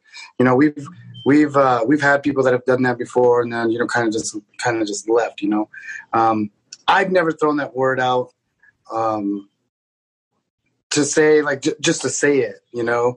I mean uh, half of these guys i tell them i love them because i do. You know there's a- a- you know that's like no homo shit. It's the real real shit. Like that's what people do this for you know they they they ride around and it's just a common com- camaraderie and brotherhood like it's it's really a brotherhood to me you know it's not like you know like i said there, you know you could go anywhere else and, and join anywhere else and not to talk shit on on anything one percent or whatever percent. To me, it's like uh, I, I don't know, dude. It, it, it's um, it's not it's not our style. That's not our style. That's not my style. And once I found out that's what it was, to me it was like it's the world. You know, um, my family first, and that's what they really press. You know, hey, dude, you're not gonna fuck your your livelihood up over this shit because in the end, when we first started this shit, it was a bunch of bunch of dudes that just wanted to get rad on the weekends or whatever or whenever they could just to escape normal, normal, whatever was their normal at the time, you know, from the stories that I hear. And it kind of, it still kind of holds true today. You know, we're, we're all guys that are still on the grind, trying to make a dollar, trying to, trying to stay up, you know, and anywhere we can, we try to meet up with each other and we just, we party and hang out and do that kind of thing. But, you know, on the normal stuff, you know, we're literally going to people's houses and barbecuing and getting with the fams and you know hanging out with brothers in San Diego. Like we'll ride down there, they ride up here. You know, just the other day, those guys rode all the way up from uh, from LA and and fucking South El Monte. You know, they just have breakfast in in the mountains up here with me and shit. So it's it's that kind of thing. There's no there's no real nothing, and you're not pressured to do anything. It just comes natural. Like these guys are natural fucking crazies, you know. And I love them to death, dude. I, I'll fucking. It doesn't matter. Like nothing matters. Nothing matters. You know. It's Right. I don't know. You're just not pushed to do anything that you don't want to do. You know. I, I don't know how else to explain it. Well, I think that's the coolest thing about what you what you guys have got going on is the fact that you're not forced to do anything. Nobody's telling you how to live your life, and you and you actually want to spend time with each other. You know, that's that that should be what it's always about. But it seems like nowadays it's a rarer thing. Eh, You know, like, uh, do you do you guys have like uh like older brothers and shit? Yeah, I have Like an old older, you guys, right? Are you guys like actual brothers, or you're not brothers?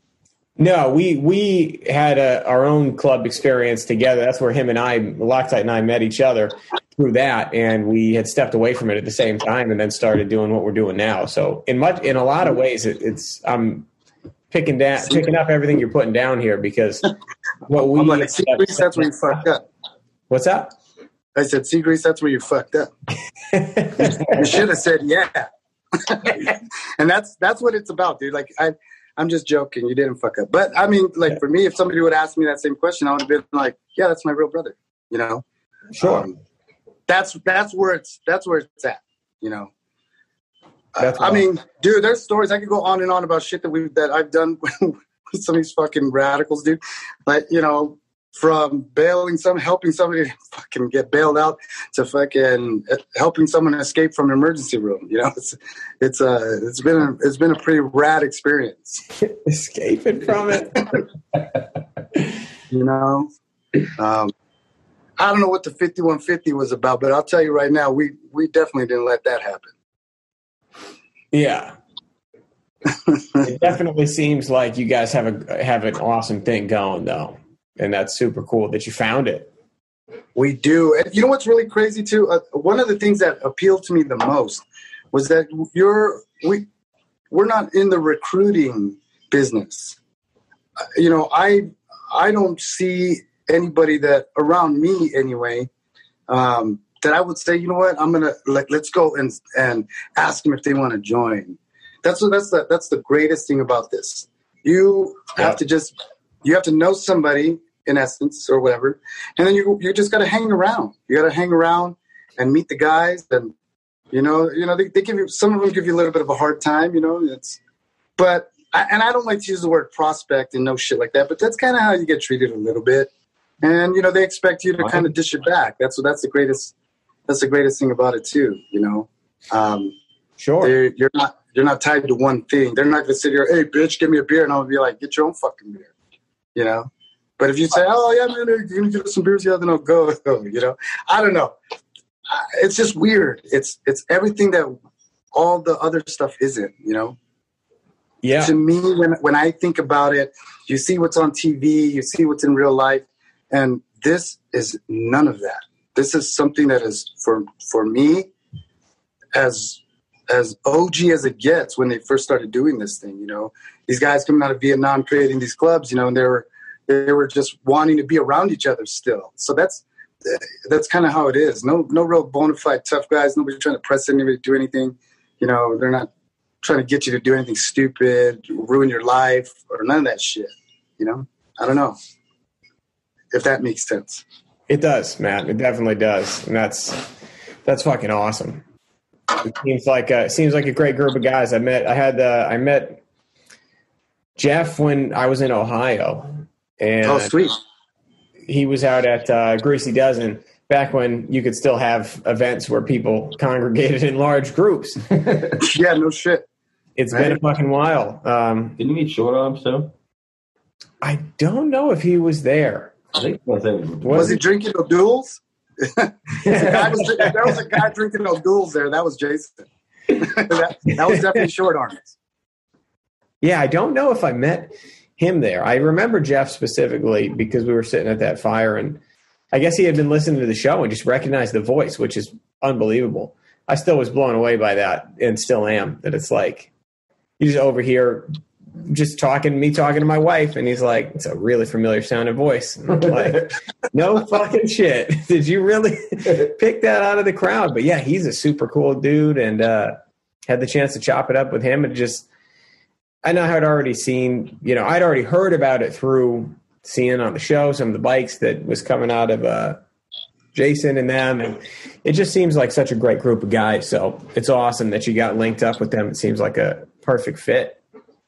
Yeah, and he's uh, Hefe's in our charter, so you know he's uh, he's been you know kind of a mentor. To, he's kind of a mentor to everybody. Kind of you know everybody has their own contribution to this thing, you know. And I, to me, I kind of I kind of I kind of got attached to him, attached to Eddie. I mean, basically most of the guys in, in our little area, you know.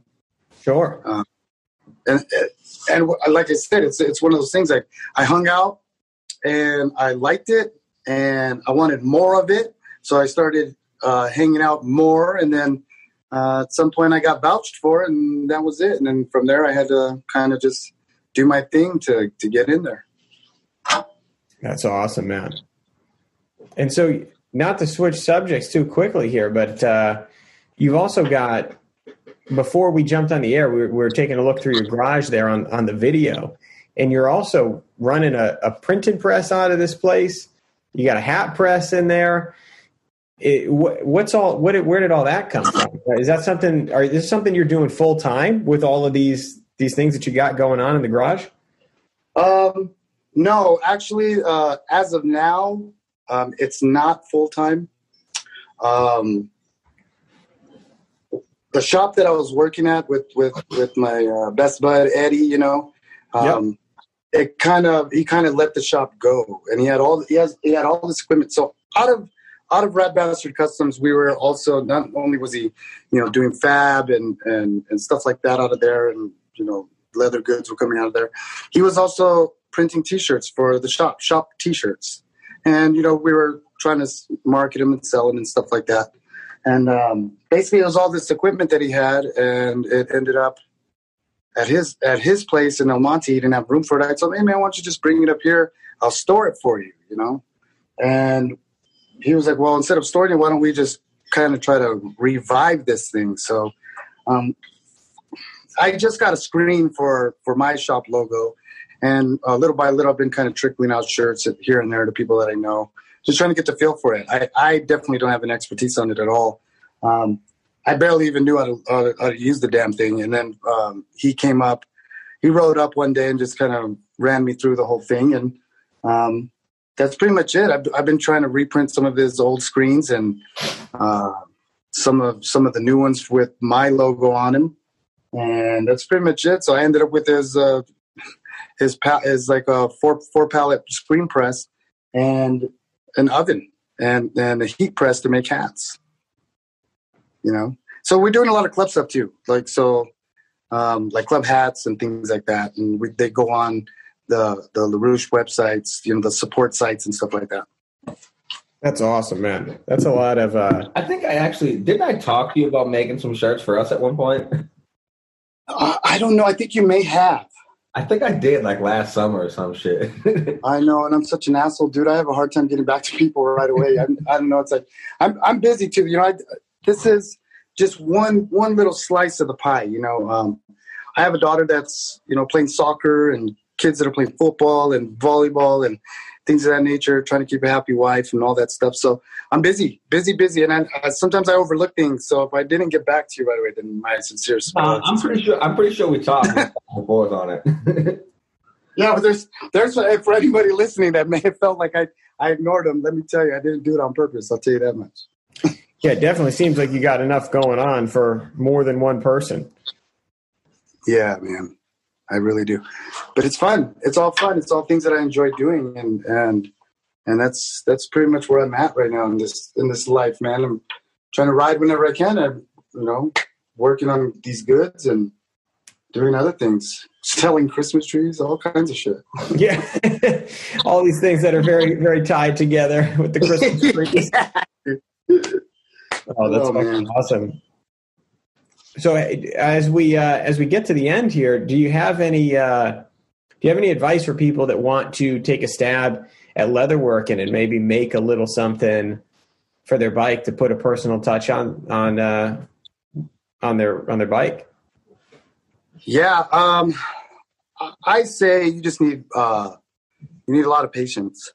You know, if you're gonna do it, start start easy. You know, um, there's places that sell kits where you don't even have to cut out your own patterns. Like I have shit ton of patterns that I made on my own. Um, things that that are kind of like uh, custom to one to one off pieces that are on bikes and things that people have already. Um, like I said, by no means I is my leather business super successful. Okay, it, it really isn't. I, um, I, think it, I think it has a good uh, an appearance of like, oh yeah, man, he's making a lot of shit, doing a lot of really cool things, and I I always appreciate you know when people say, hey man, you, you know your work is awesome and, and all that stuff. But as far as like uh, like making money at this thing, not really. I, you know, I, I feel like you get very few people to spend tons of money on a custom piece made by two hands.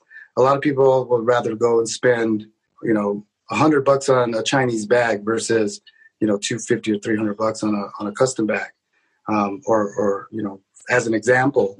So it's tough. It's going to be grueling. Anybody who wants to try to get into this, it's uh, there's a lot of a lot of downs, you know, versus ups, and you got to really love doing it.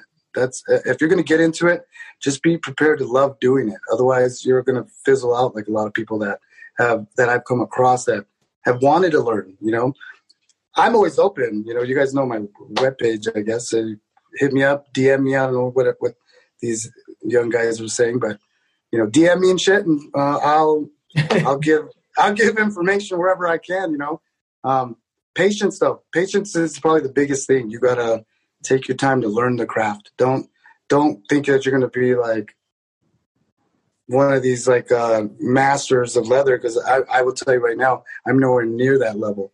But I you know I I take a lot of time to. Refine. Yeah, I was gonna say. I'm like, you know, man. well, thank you, but I, you know, I, I still take time to refine my craft, man.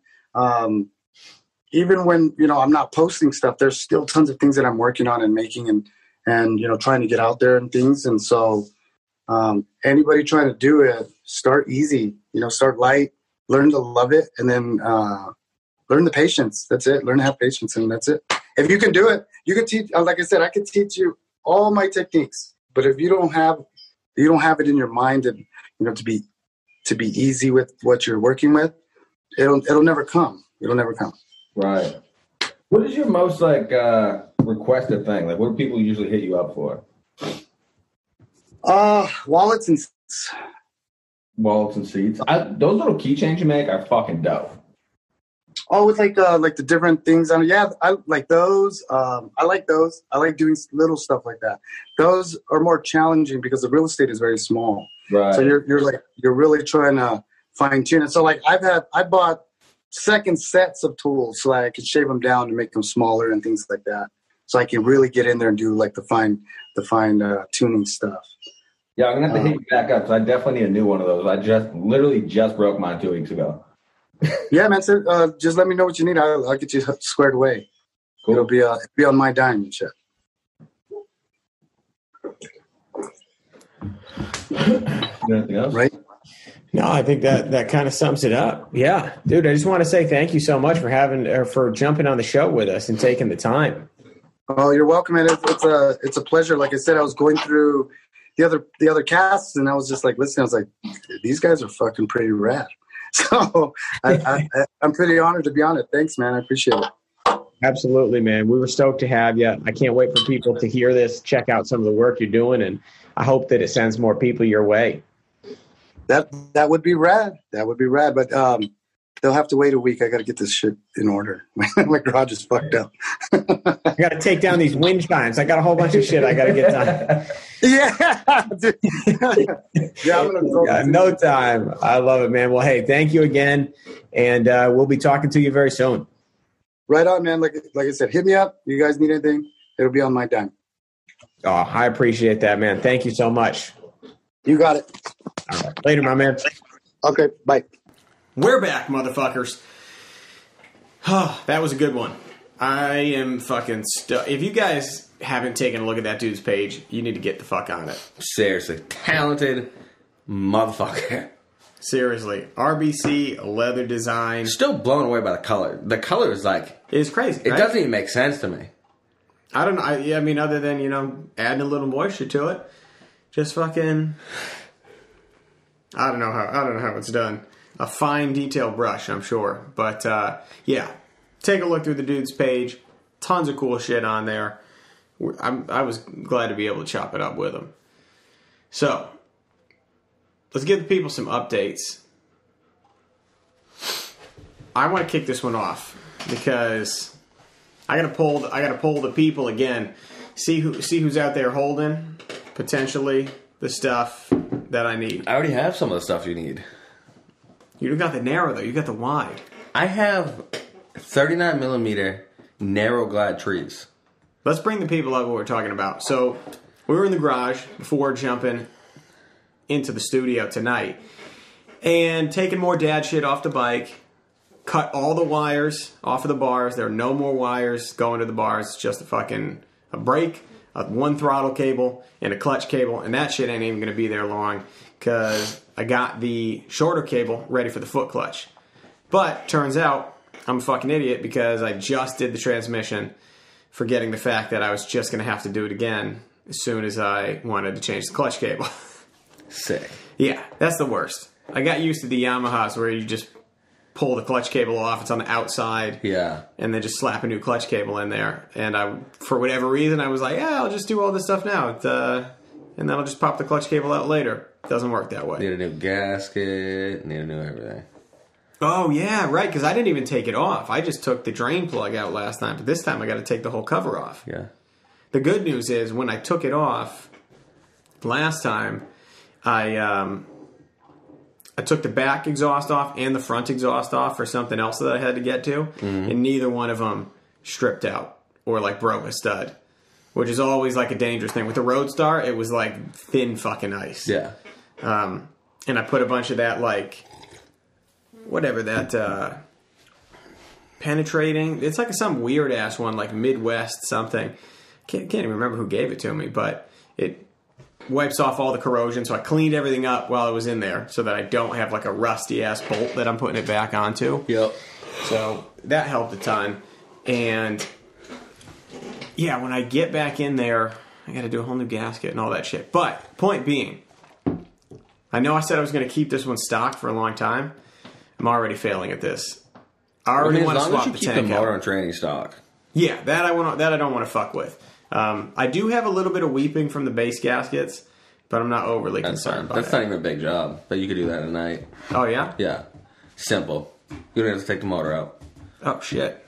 That'd be dope. Yahtzee. So I want to swap the tank out. Tank's big. I love. I mean, as much as I've loved being able to actually get far distances without filling up constantly, it uh, it does not. Oh, it, that the the amount of enjoyment I get from that is not more than I get from looking at a smaller tank Yeah. on the bike, especially next to that motor. And shout out to Chicken Rick on this too because he posted a picture. Uh, and actually, I want to shout the guy out to give him credit. So Weights and pains. Uh, that's a separate thing. We'll get into Oh. that one in a second. um, he posted a picture of Muertos Vivos down in Panama. This bike, the one I sent to you with the pink flames on the tank. Yeah. So this is a Evo Softail with what looks like narrow glide front end, 21 front wheel, still got the front brake, and stock fender. In a, in a in a tiny little peanut tank, and that thing looks fucking gorgeous. I saw that picture and I was like, "Fuck, dude." I think I need to rip the tank off of this bike Yeah. like quickly, like Yeah. before deadbeat. Yeah. Well, Deadbeat's like fucking two and a half months away, so. Yeah, so yeah, that's gotta before that. That's got to happen. Um, but here's the dilemma: I got the big ass fork shrouds in the front with the cat squishers, and I don't know. So say I found a 21 front to put in there. yep. I don't know. I've seen a couple people run the 21 like the, the narrow on the on like the big fork shrouds and it not look that bad, but it's so hard to tell what it would look like with a small tank and the big fork shrouds. And it would be very disproportionate. Especially if you're going to run the stock fender. I would probably be taking the front fender off. Are you I mean, the back the fender? rear, yeah. Yeah, the, the rear fender To is, like is big. fat, skinny, fat. Yeah, You know what I mean? I mean, you have true. nothing to lose going to 39 millimeter. right. And it's like they're not that expensive. That's true. Because like, if you think about it, you're gonna. I have trees, so I have 39 millimeter trees Oh, do you? that are already polished. I have. Well, so then you're gonna buy. I'm assuming six over tubes. Yeah. I So the only thing you need is lowers. True. Yeah, yeah. You know I just I need 39 millimeter lowers. That's it. So if anybody out there is holding 39 mil lowers, it could be a buyer. And then the other option here is is to keep the wide glide up front because the back fender is wide. Well, actually, you need the internals too, because you'll need the spring and all that bullshit. But True. Maybe don't. It probably would be cheaper to buy the whole set. Yeah, you could. I've never Or- bought like a whole entire set. But that's so. the other thing. Is the other option is to keep the wide glide up front, 41 mil, six over on that, and then just swap swap out for a 21. Take the front fender off.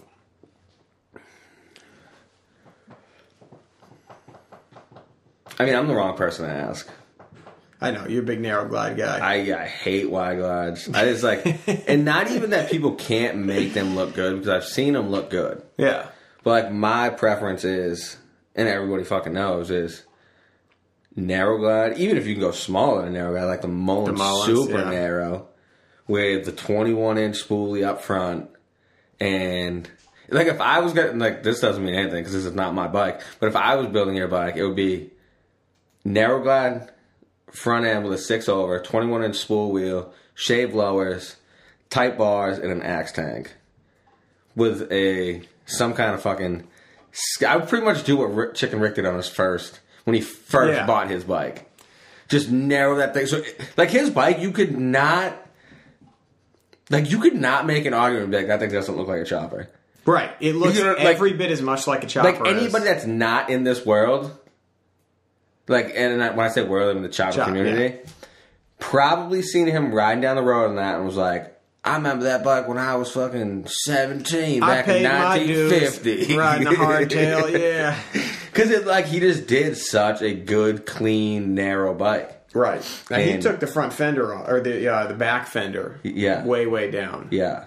So that's the other thing is deciding what to do with the back because I need to keep the back. It'd be dope if you ran a fucking your style of a crazy Frank fender. That would be Like major own crazy Frank fender. Right. That would be sick. have Tony make the seat. Yeah. You know, make a That'd be so dope. nests right into it and just call it a day. And that's like pretty much like they said you will still feel like you're riding your skinny narrow chopper, but you're on like a reliable fucking big twin 80 inch Evo. Right. Yeah, because this thing on the highway is a fucking blast, dude. I love the thing. Um, but yeah, I just I just can't I can't stick with the with the dad looks of it.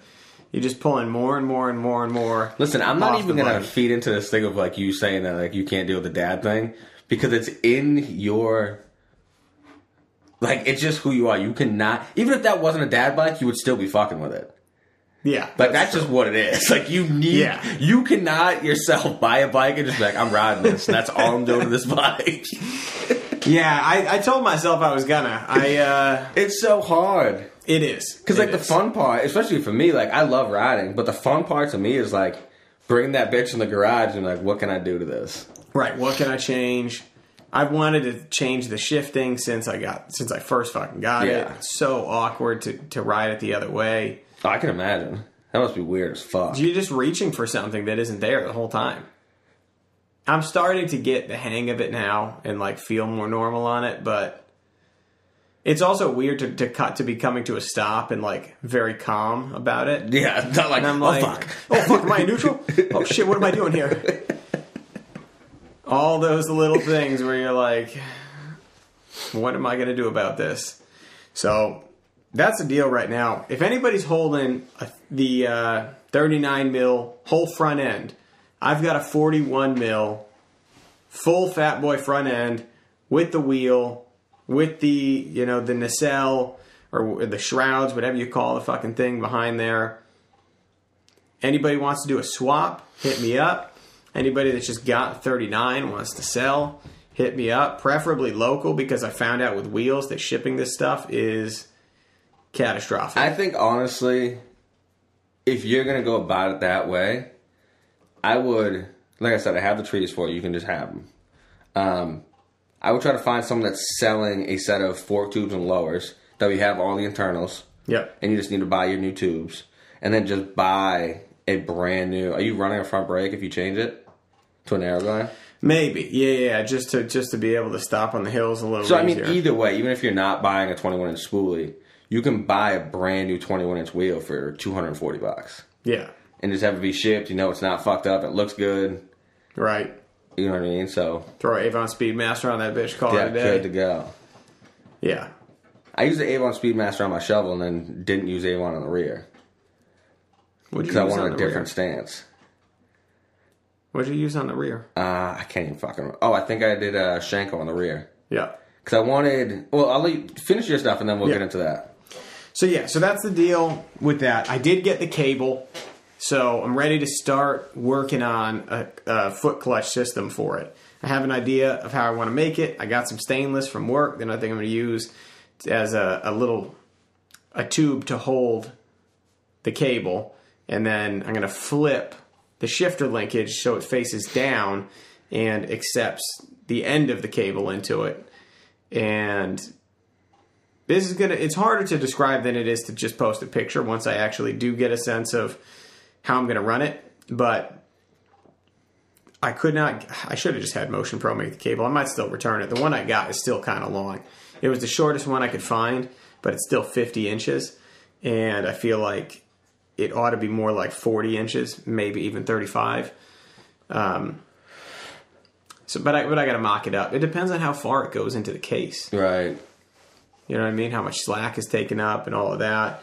So I think this weekend I'd like to start welding it up, start welding it together, getting it all mocked up and see if it works. And Right. then I'm, it takes some time. Then you got to play with the throw and make sure that there's like enough engagement zone where it's not just like on and off. So I got a little, I got a little bit of work ahead of me with that.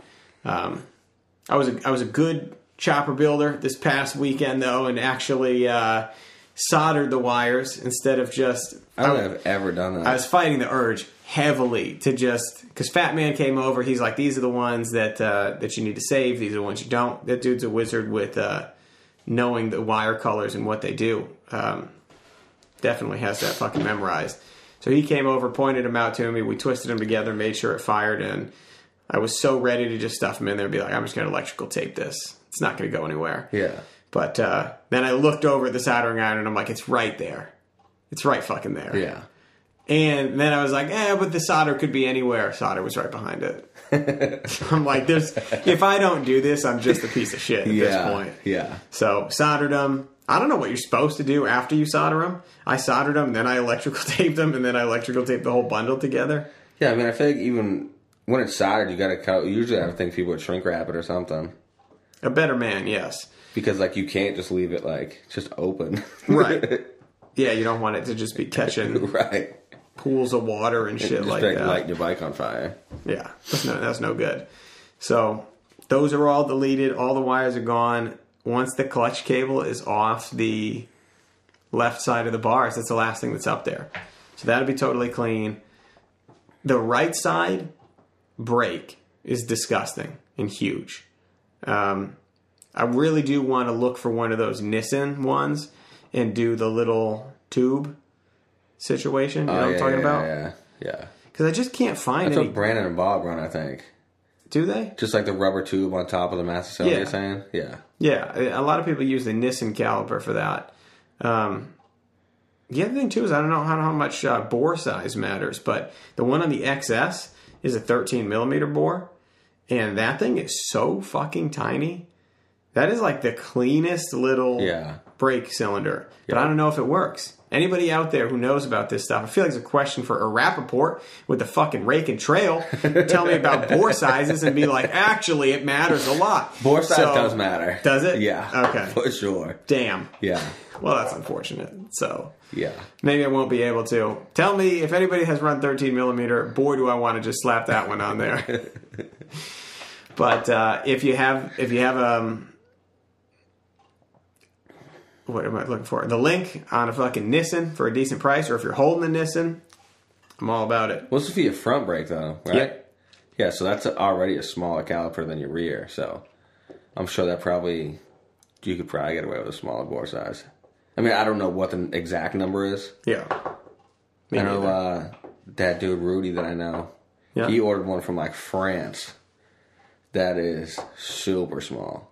Is that the one with the finned cover up Yeah, top? Yeah, Fish like, Tank tiny, has that too. Tiny, tiny. Yeah, those are those are the nicest looking ones out there, but they're just they're three hundred bucks. Yeah. and I'm like, wow, for a brake lever, this Yeah. is a lot of money. Meh, I don't need front brakes.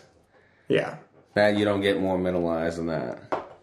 but once you get the foot clutch situation going at the same time, it's a lot. I almost just foot clutch my shovel. You should. You should because I don't have the fucking the whole like clutch lever assembly. Oh yeah, yeah. I was like, I'll fucking jockey ship this bitch right now. I have it. I'm gonna be taking mine off if you want it. For what? Clutch lever assembly Oh yeah, yeah, yeah, that's right. and the clutch cable. That's right. You could have them both. I have the Oh, clutch the cable, wouldn't work for you. Yeah, I know. I have the cable. Yeah, take the take the lever don't the assembly once I pull it off. I have the lever itself, just nothing for it to attach to because I sold it with the front Oh, end. gotcha. Because it was on that, it's attached to all the controls. Oh, the it was shovel. part of the clamshell. So I was like, well, I don't. I'm not gonna not give someone the controls. You know what I mean? Yeah. So, see you later. Bye. Then somebody gets the controls and they're like, I don't want these disgusting fucking controls. No, dude was restoring a shovel. Oh, okay. Yeah, he was so stoked. It was all like factory original shit. Stoked. Perfect. So yeah, he was like, I just bought a front end uh, two days ago, but this one is so clean and all factory. And you see this right here? I'm like, cool, 350 bucks. Take the whole thing. Take it away. Sold. Yeah, that's definitely. Yeah, if you can use it, man. Take that thing, throw it on there. Yeah, I don't. I feel like if I'm gonna like jockey shift the bike, that's not gonna be the first one I do. Yeah, that's true. You're fucking smashing that thing up. Like so fucking that paint up is like. I might as well just pay for a well. I mean, not might as well. Like be paying for a whole new paint job. Yeah. That's the scary thing about nice paint jobs. Scary thing about fucking candy paint.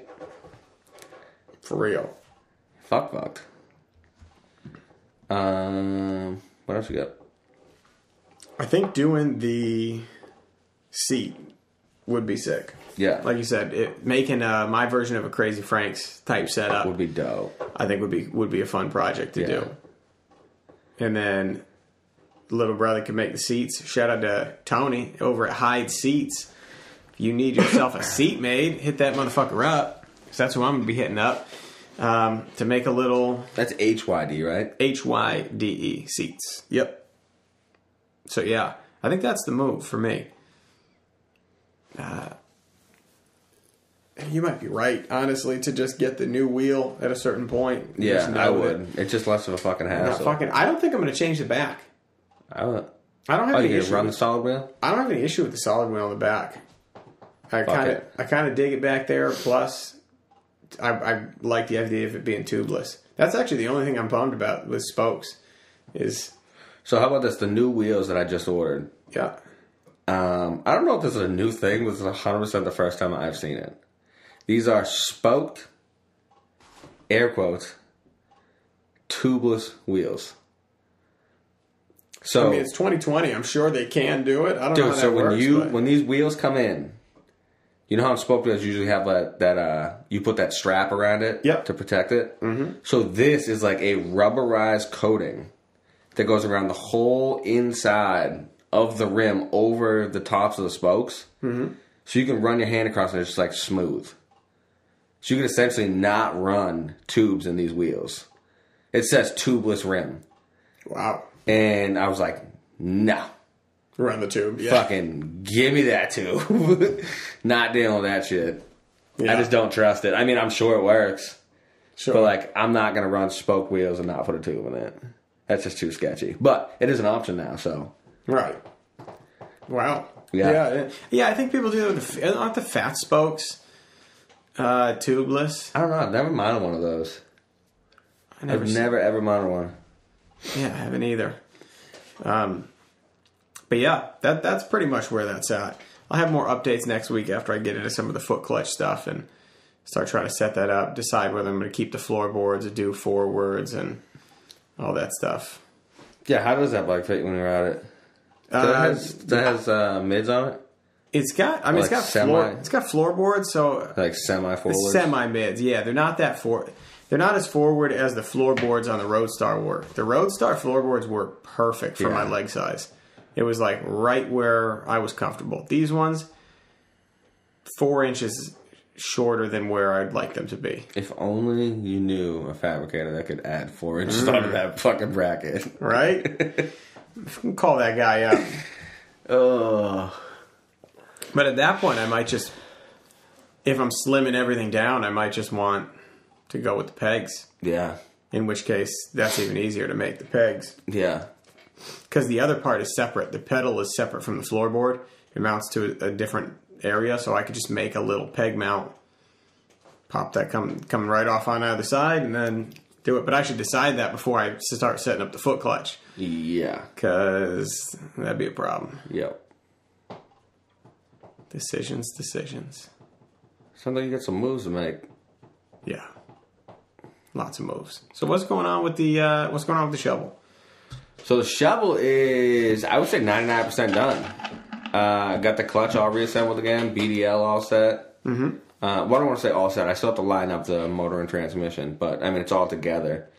Um, I got to put the spacer in the rear wheel because for some reason the wheel that I ordered ended up being like probably a little shy of a quarter inch thinner than my stock wheels which is weird, but whatever. Um, so I already made the space. I just have to take the wheel out, put it on, um, put the new brake rotor on, figure out my clutch setup, which is literally just find a fucking setup, and Right. then uh, hook the oil lines up, put oil in the bike, and wire it, and it's done. Fuck yeah. It literally could be done in a night. Um, yeah, that's pretty much it. I think it's pretty much a done fucking build. So I have put dude. some miles on it. Um, We're riding this weekend. hopefully, I'm hoping to ride a stepchild this weekend. I don't know if I'm gonna ride a stepchild. I mean the uh, um, white trash bike this weekend. 'Cause I kind of been. I don't know. Shit's fucked up for me this week. As long as we can ride this weekend. Yeah, as long as I can find a throttle cable, I'll be fucking good to go. But uh, yeah, what I was saying with the wheel. So I ran the Avon uh, Speedmaster 21 inch up front, mm-hmm. and in the rear I ran the Shinko. I forget what it was. It wasn't the 777 though. The Shinko, some fucking Shinko tire, super cheap. But I did that because the Avon rear wheel has such a high fucking sidewall that I would have Right. lost that drop that I just cut out of my suspension. You know what I mean? Mm-hmm. So I opted off with the original like street tire that's like super low fucking sidewall, and I don't know. I think it just gives it a mean stance, and it's a little bit wider of a tire. I mean, it's a stock width of a tire, but it's wider than the Avon fucking safety mileage. Right. And with the rear springs in the back and the exhaust come on the side, I just feel like it would look weird with a skinny tire in the back. So I agree. I think you're better off to keep it that way. yeah, so I'm super happy with the stance. The stance is fucking perfect. But um, yeah, hopefully I'll have updates soon on how it rides. I can't wait. I'll be interested Can't wait to to see see it on the road, goes. dude. I have not had. I don't have many miles on that bike, Yeah. like at all. I pretty much bought it and ripped it apart. You're talking about with the motor, you mean? yeah. Yeah. So. Yeah, I really want to ride that fucking thing. Oh, I bet. Bad. Must be Jones and So bad. And then, so I found out I am, uh, I don't even know if I'm supposed to announce this shit yet. Um, either way, so as of right now, the Shovelhead will be in the Chopper Show at Seaside Bike Fest. Do you remember the date on that? September. uh, either 24 25 or Something 25 like that. 26. Um, we'll get the date. We'll start running this a lot more on the show once it starts getting closer. But uh, you'll be there too, right? Oh, yeah. I'm riding down. So Grease and I will both be at Seaside. Um, the show 25 will be there 26. 25th, 26th of September. Mm-hmm. Um, they're doing like a a van and motorcycle show Friday night, and then Saturday night is a chopper show. It's Quick like a s- update on that, too. All bikes must complete a pre show ride to participate. Yeah, And all are welcome on the ride, so even if you're not in the show, you're welcome to ride too. yeah. but- Dusty was saying that uh, when I was talking to him. Um, yeah, so I'm bringing the shovel. I think he said it was like a two hour ride. yeah. So a good which long is ride. yeah, which is fucking cool. Um, so the show will be there at the show, and then, well, I guess the show that I'm doing before that is going to be, um, Glory Days, which is September 12th, I believe. Mm-hmm. So I'll be out at Glory Days with the shovel, um, maybe the stepchild too, if I can find a way to get both of them down there somehow. Um, so I'll be there. Are you coming to that one? or Are you busy? September 12th. This one I'm not sure yet.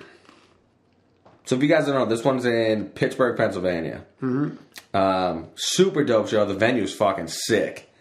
Um, so yeah, I'll be there. Um, trying to maybe possibly set up a booth, maybe. That way you guys can like come over and fucking hang out, talk, whatever. Um, so I'll keep you posted on that. And then still not sure on the congregation. I'm trying to work out details with that so that you guys know uh, what ends up happening with that. Perfect. And of course, I'll be at Deadbeat Retreat. You better be at the fucking deadbeat retreat, guys. Let me tell you. This is the year. This is a big one. We've been cooped up too long. It's ready to get fucking wild. I think that's all we got. I think, yeah, I'm. I think I'm uh, pretty good. So before we shut it down, let's go ahead and thank some of the people that helped to make this show possible. I'm gonna piss while you do this section real quick. Sounds good. That way, I'm not full for the fucking outro. We got B3, aka Babes, Bikes, and Beards, Amy Lynn Arrington, and Chris Pizzo holding it down out in the Chelsea, Massachusetts area. Give these girls a call, uh, hit them up on Instagram, get in touch one way or another because even if shit's shut down for this summer, they're to be back with passion next summer doing some of the coolest shit out there at the Polish Political Club. Uh, Babes, Bikes, and Beards on Instagram. That's the handle to get in touch. Next up, we got Lowbrow Customs. Everything you need for the road ahead since 2004. You guys know them. They have literally all the chopper goodies that your heart could ever desire. So head on over to lowbrowcustoms.com, Lowbrow Customs on Instagram, or Lowbrow Customs on YouTube. Next up, we got Deadbeat Customs. Steve out there in Tewksbury, Mass, is the man behind the Deadbeat Retreat which if you haven't heard of it yet, it is the biggest fucking bike party out in this area. Oh, I didn't know the dog was still fucking down here. What's he laying on the bottom of the stairs? yeah, he's just laying at the bottom of the stairs. Was wondering where he went. So, Deadbeat Retreat, you need to fucking be there. Steve's the guy who puts it on. Check out deadbeatcustoms.com or Deadbeat Customs on Instagram and on YouTube. He's actually got an uh, awesome YouTube channel too. Here you go, pups. Oh, you're not going to eat it? Fucking big time of these pretzels. Next up, we got Hypnic Jerk Customs. So many customs in a row. So we really should put these in a different order. Uh, Cam is the man out there in fucking Australia making some of the dopest tail lights that you've ever seen. If you don't want to be like every other fucking nerd, you need to get yourself a Hypnic Jerk tail light. Get something custom. that you've never seen anywhere else. He's also got points covers, headlights, all kinds of fun shit. Check out hypnicjerkcustoms.com. It's dot .com, right? It's not like uh, .aus. I don't think so. I think Okay. just .com. yeah. Hypnicjerkcustoms.com. Tell him the Low Life Boy sent you, and then he'll get some weird pictures. yeah. All right. Uh, next up, we got Ferro Fabrication for all your welding needs, located here in Londonderry, New Hampshire. Got another hardtail in the shop. Fat Man Custom Motors is building a goddamn shovel head. So I got a Voodoo Vintage hardtail going on that frame this week. Shout out to Mike over at Voodoo Vintage, by the way, um, for making some of the best fucking hardtails out there. Anytime I see one of those come into the shop, I'm excited because I know it's going to be an easy install and got a fucking some kind of bike loading aluminum ramp Yep. for Harley. So that's gonna get fixed up. Nice little aluminum welding project for the week. And then I got some tanks for uh, Rogue Within Reason. So Right. shout out to you guys for trusting your projects with me. If you got something that you need welded, hit me up, ferrofabrication.com or ferrofabrication on Instagram. Last but not least, we've got Loctite's motherfucking chop shop. Conveniently located at the motherfucking Unicorn Ranch. Uh, we do a little bit of everything maintenance, full bike builds, uh, whatever the fuck you need. We can get it done. Um, as of right now, I'm really not taking in any new work because I am motherfucking swamped. Got too much goddamn work. Um, gotta finish up these projects first, but if you have any long term projects or anything you need help with, hit me up and uh, we can figure it out. Also, go to my personal page to follow um, what shows I'm gonna be at. Loctite Chop Shop on Instagram and check out the motherfucking YouTube channel, Unicorn Ranch, and uh, just dropped a new video last night. It's a vlog style on Ooh. shaving uh, Oh, I saw lowers. this. Yeah, yeah, yeah. So check it out. Love it. All right, so as we roll into the weekend, I have some long days and some long nights to take the dad out of this dad bike. Yes, that's a fucking good one. I like that one. What do you got for these people? Oh. It's Friday, motherfuckers. Nick's got the dope leather, so hit him up and make that wardrobe better.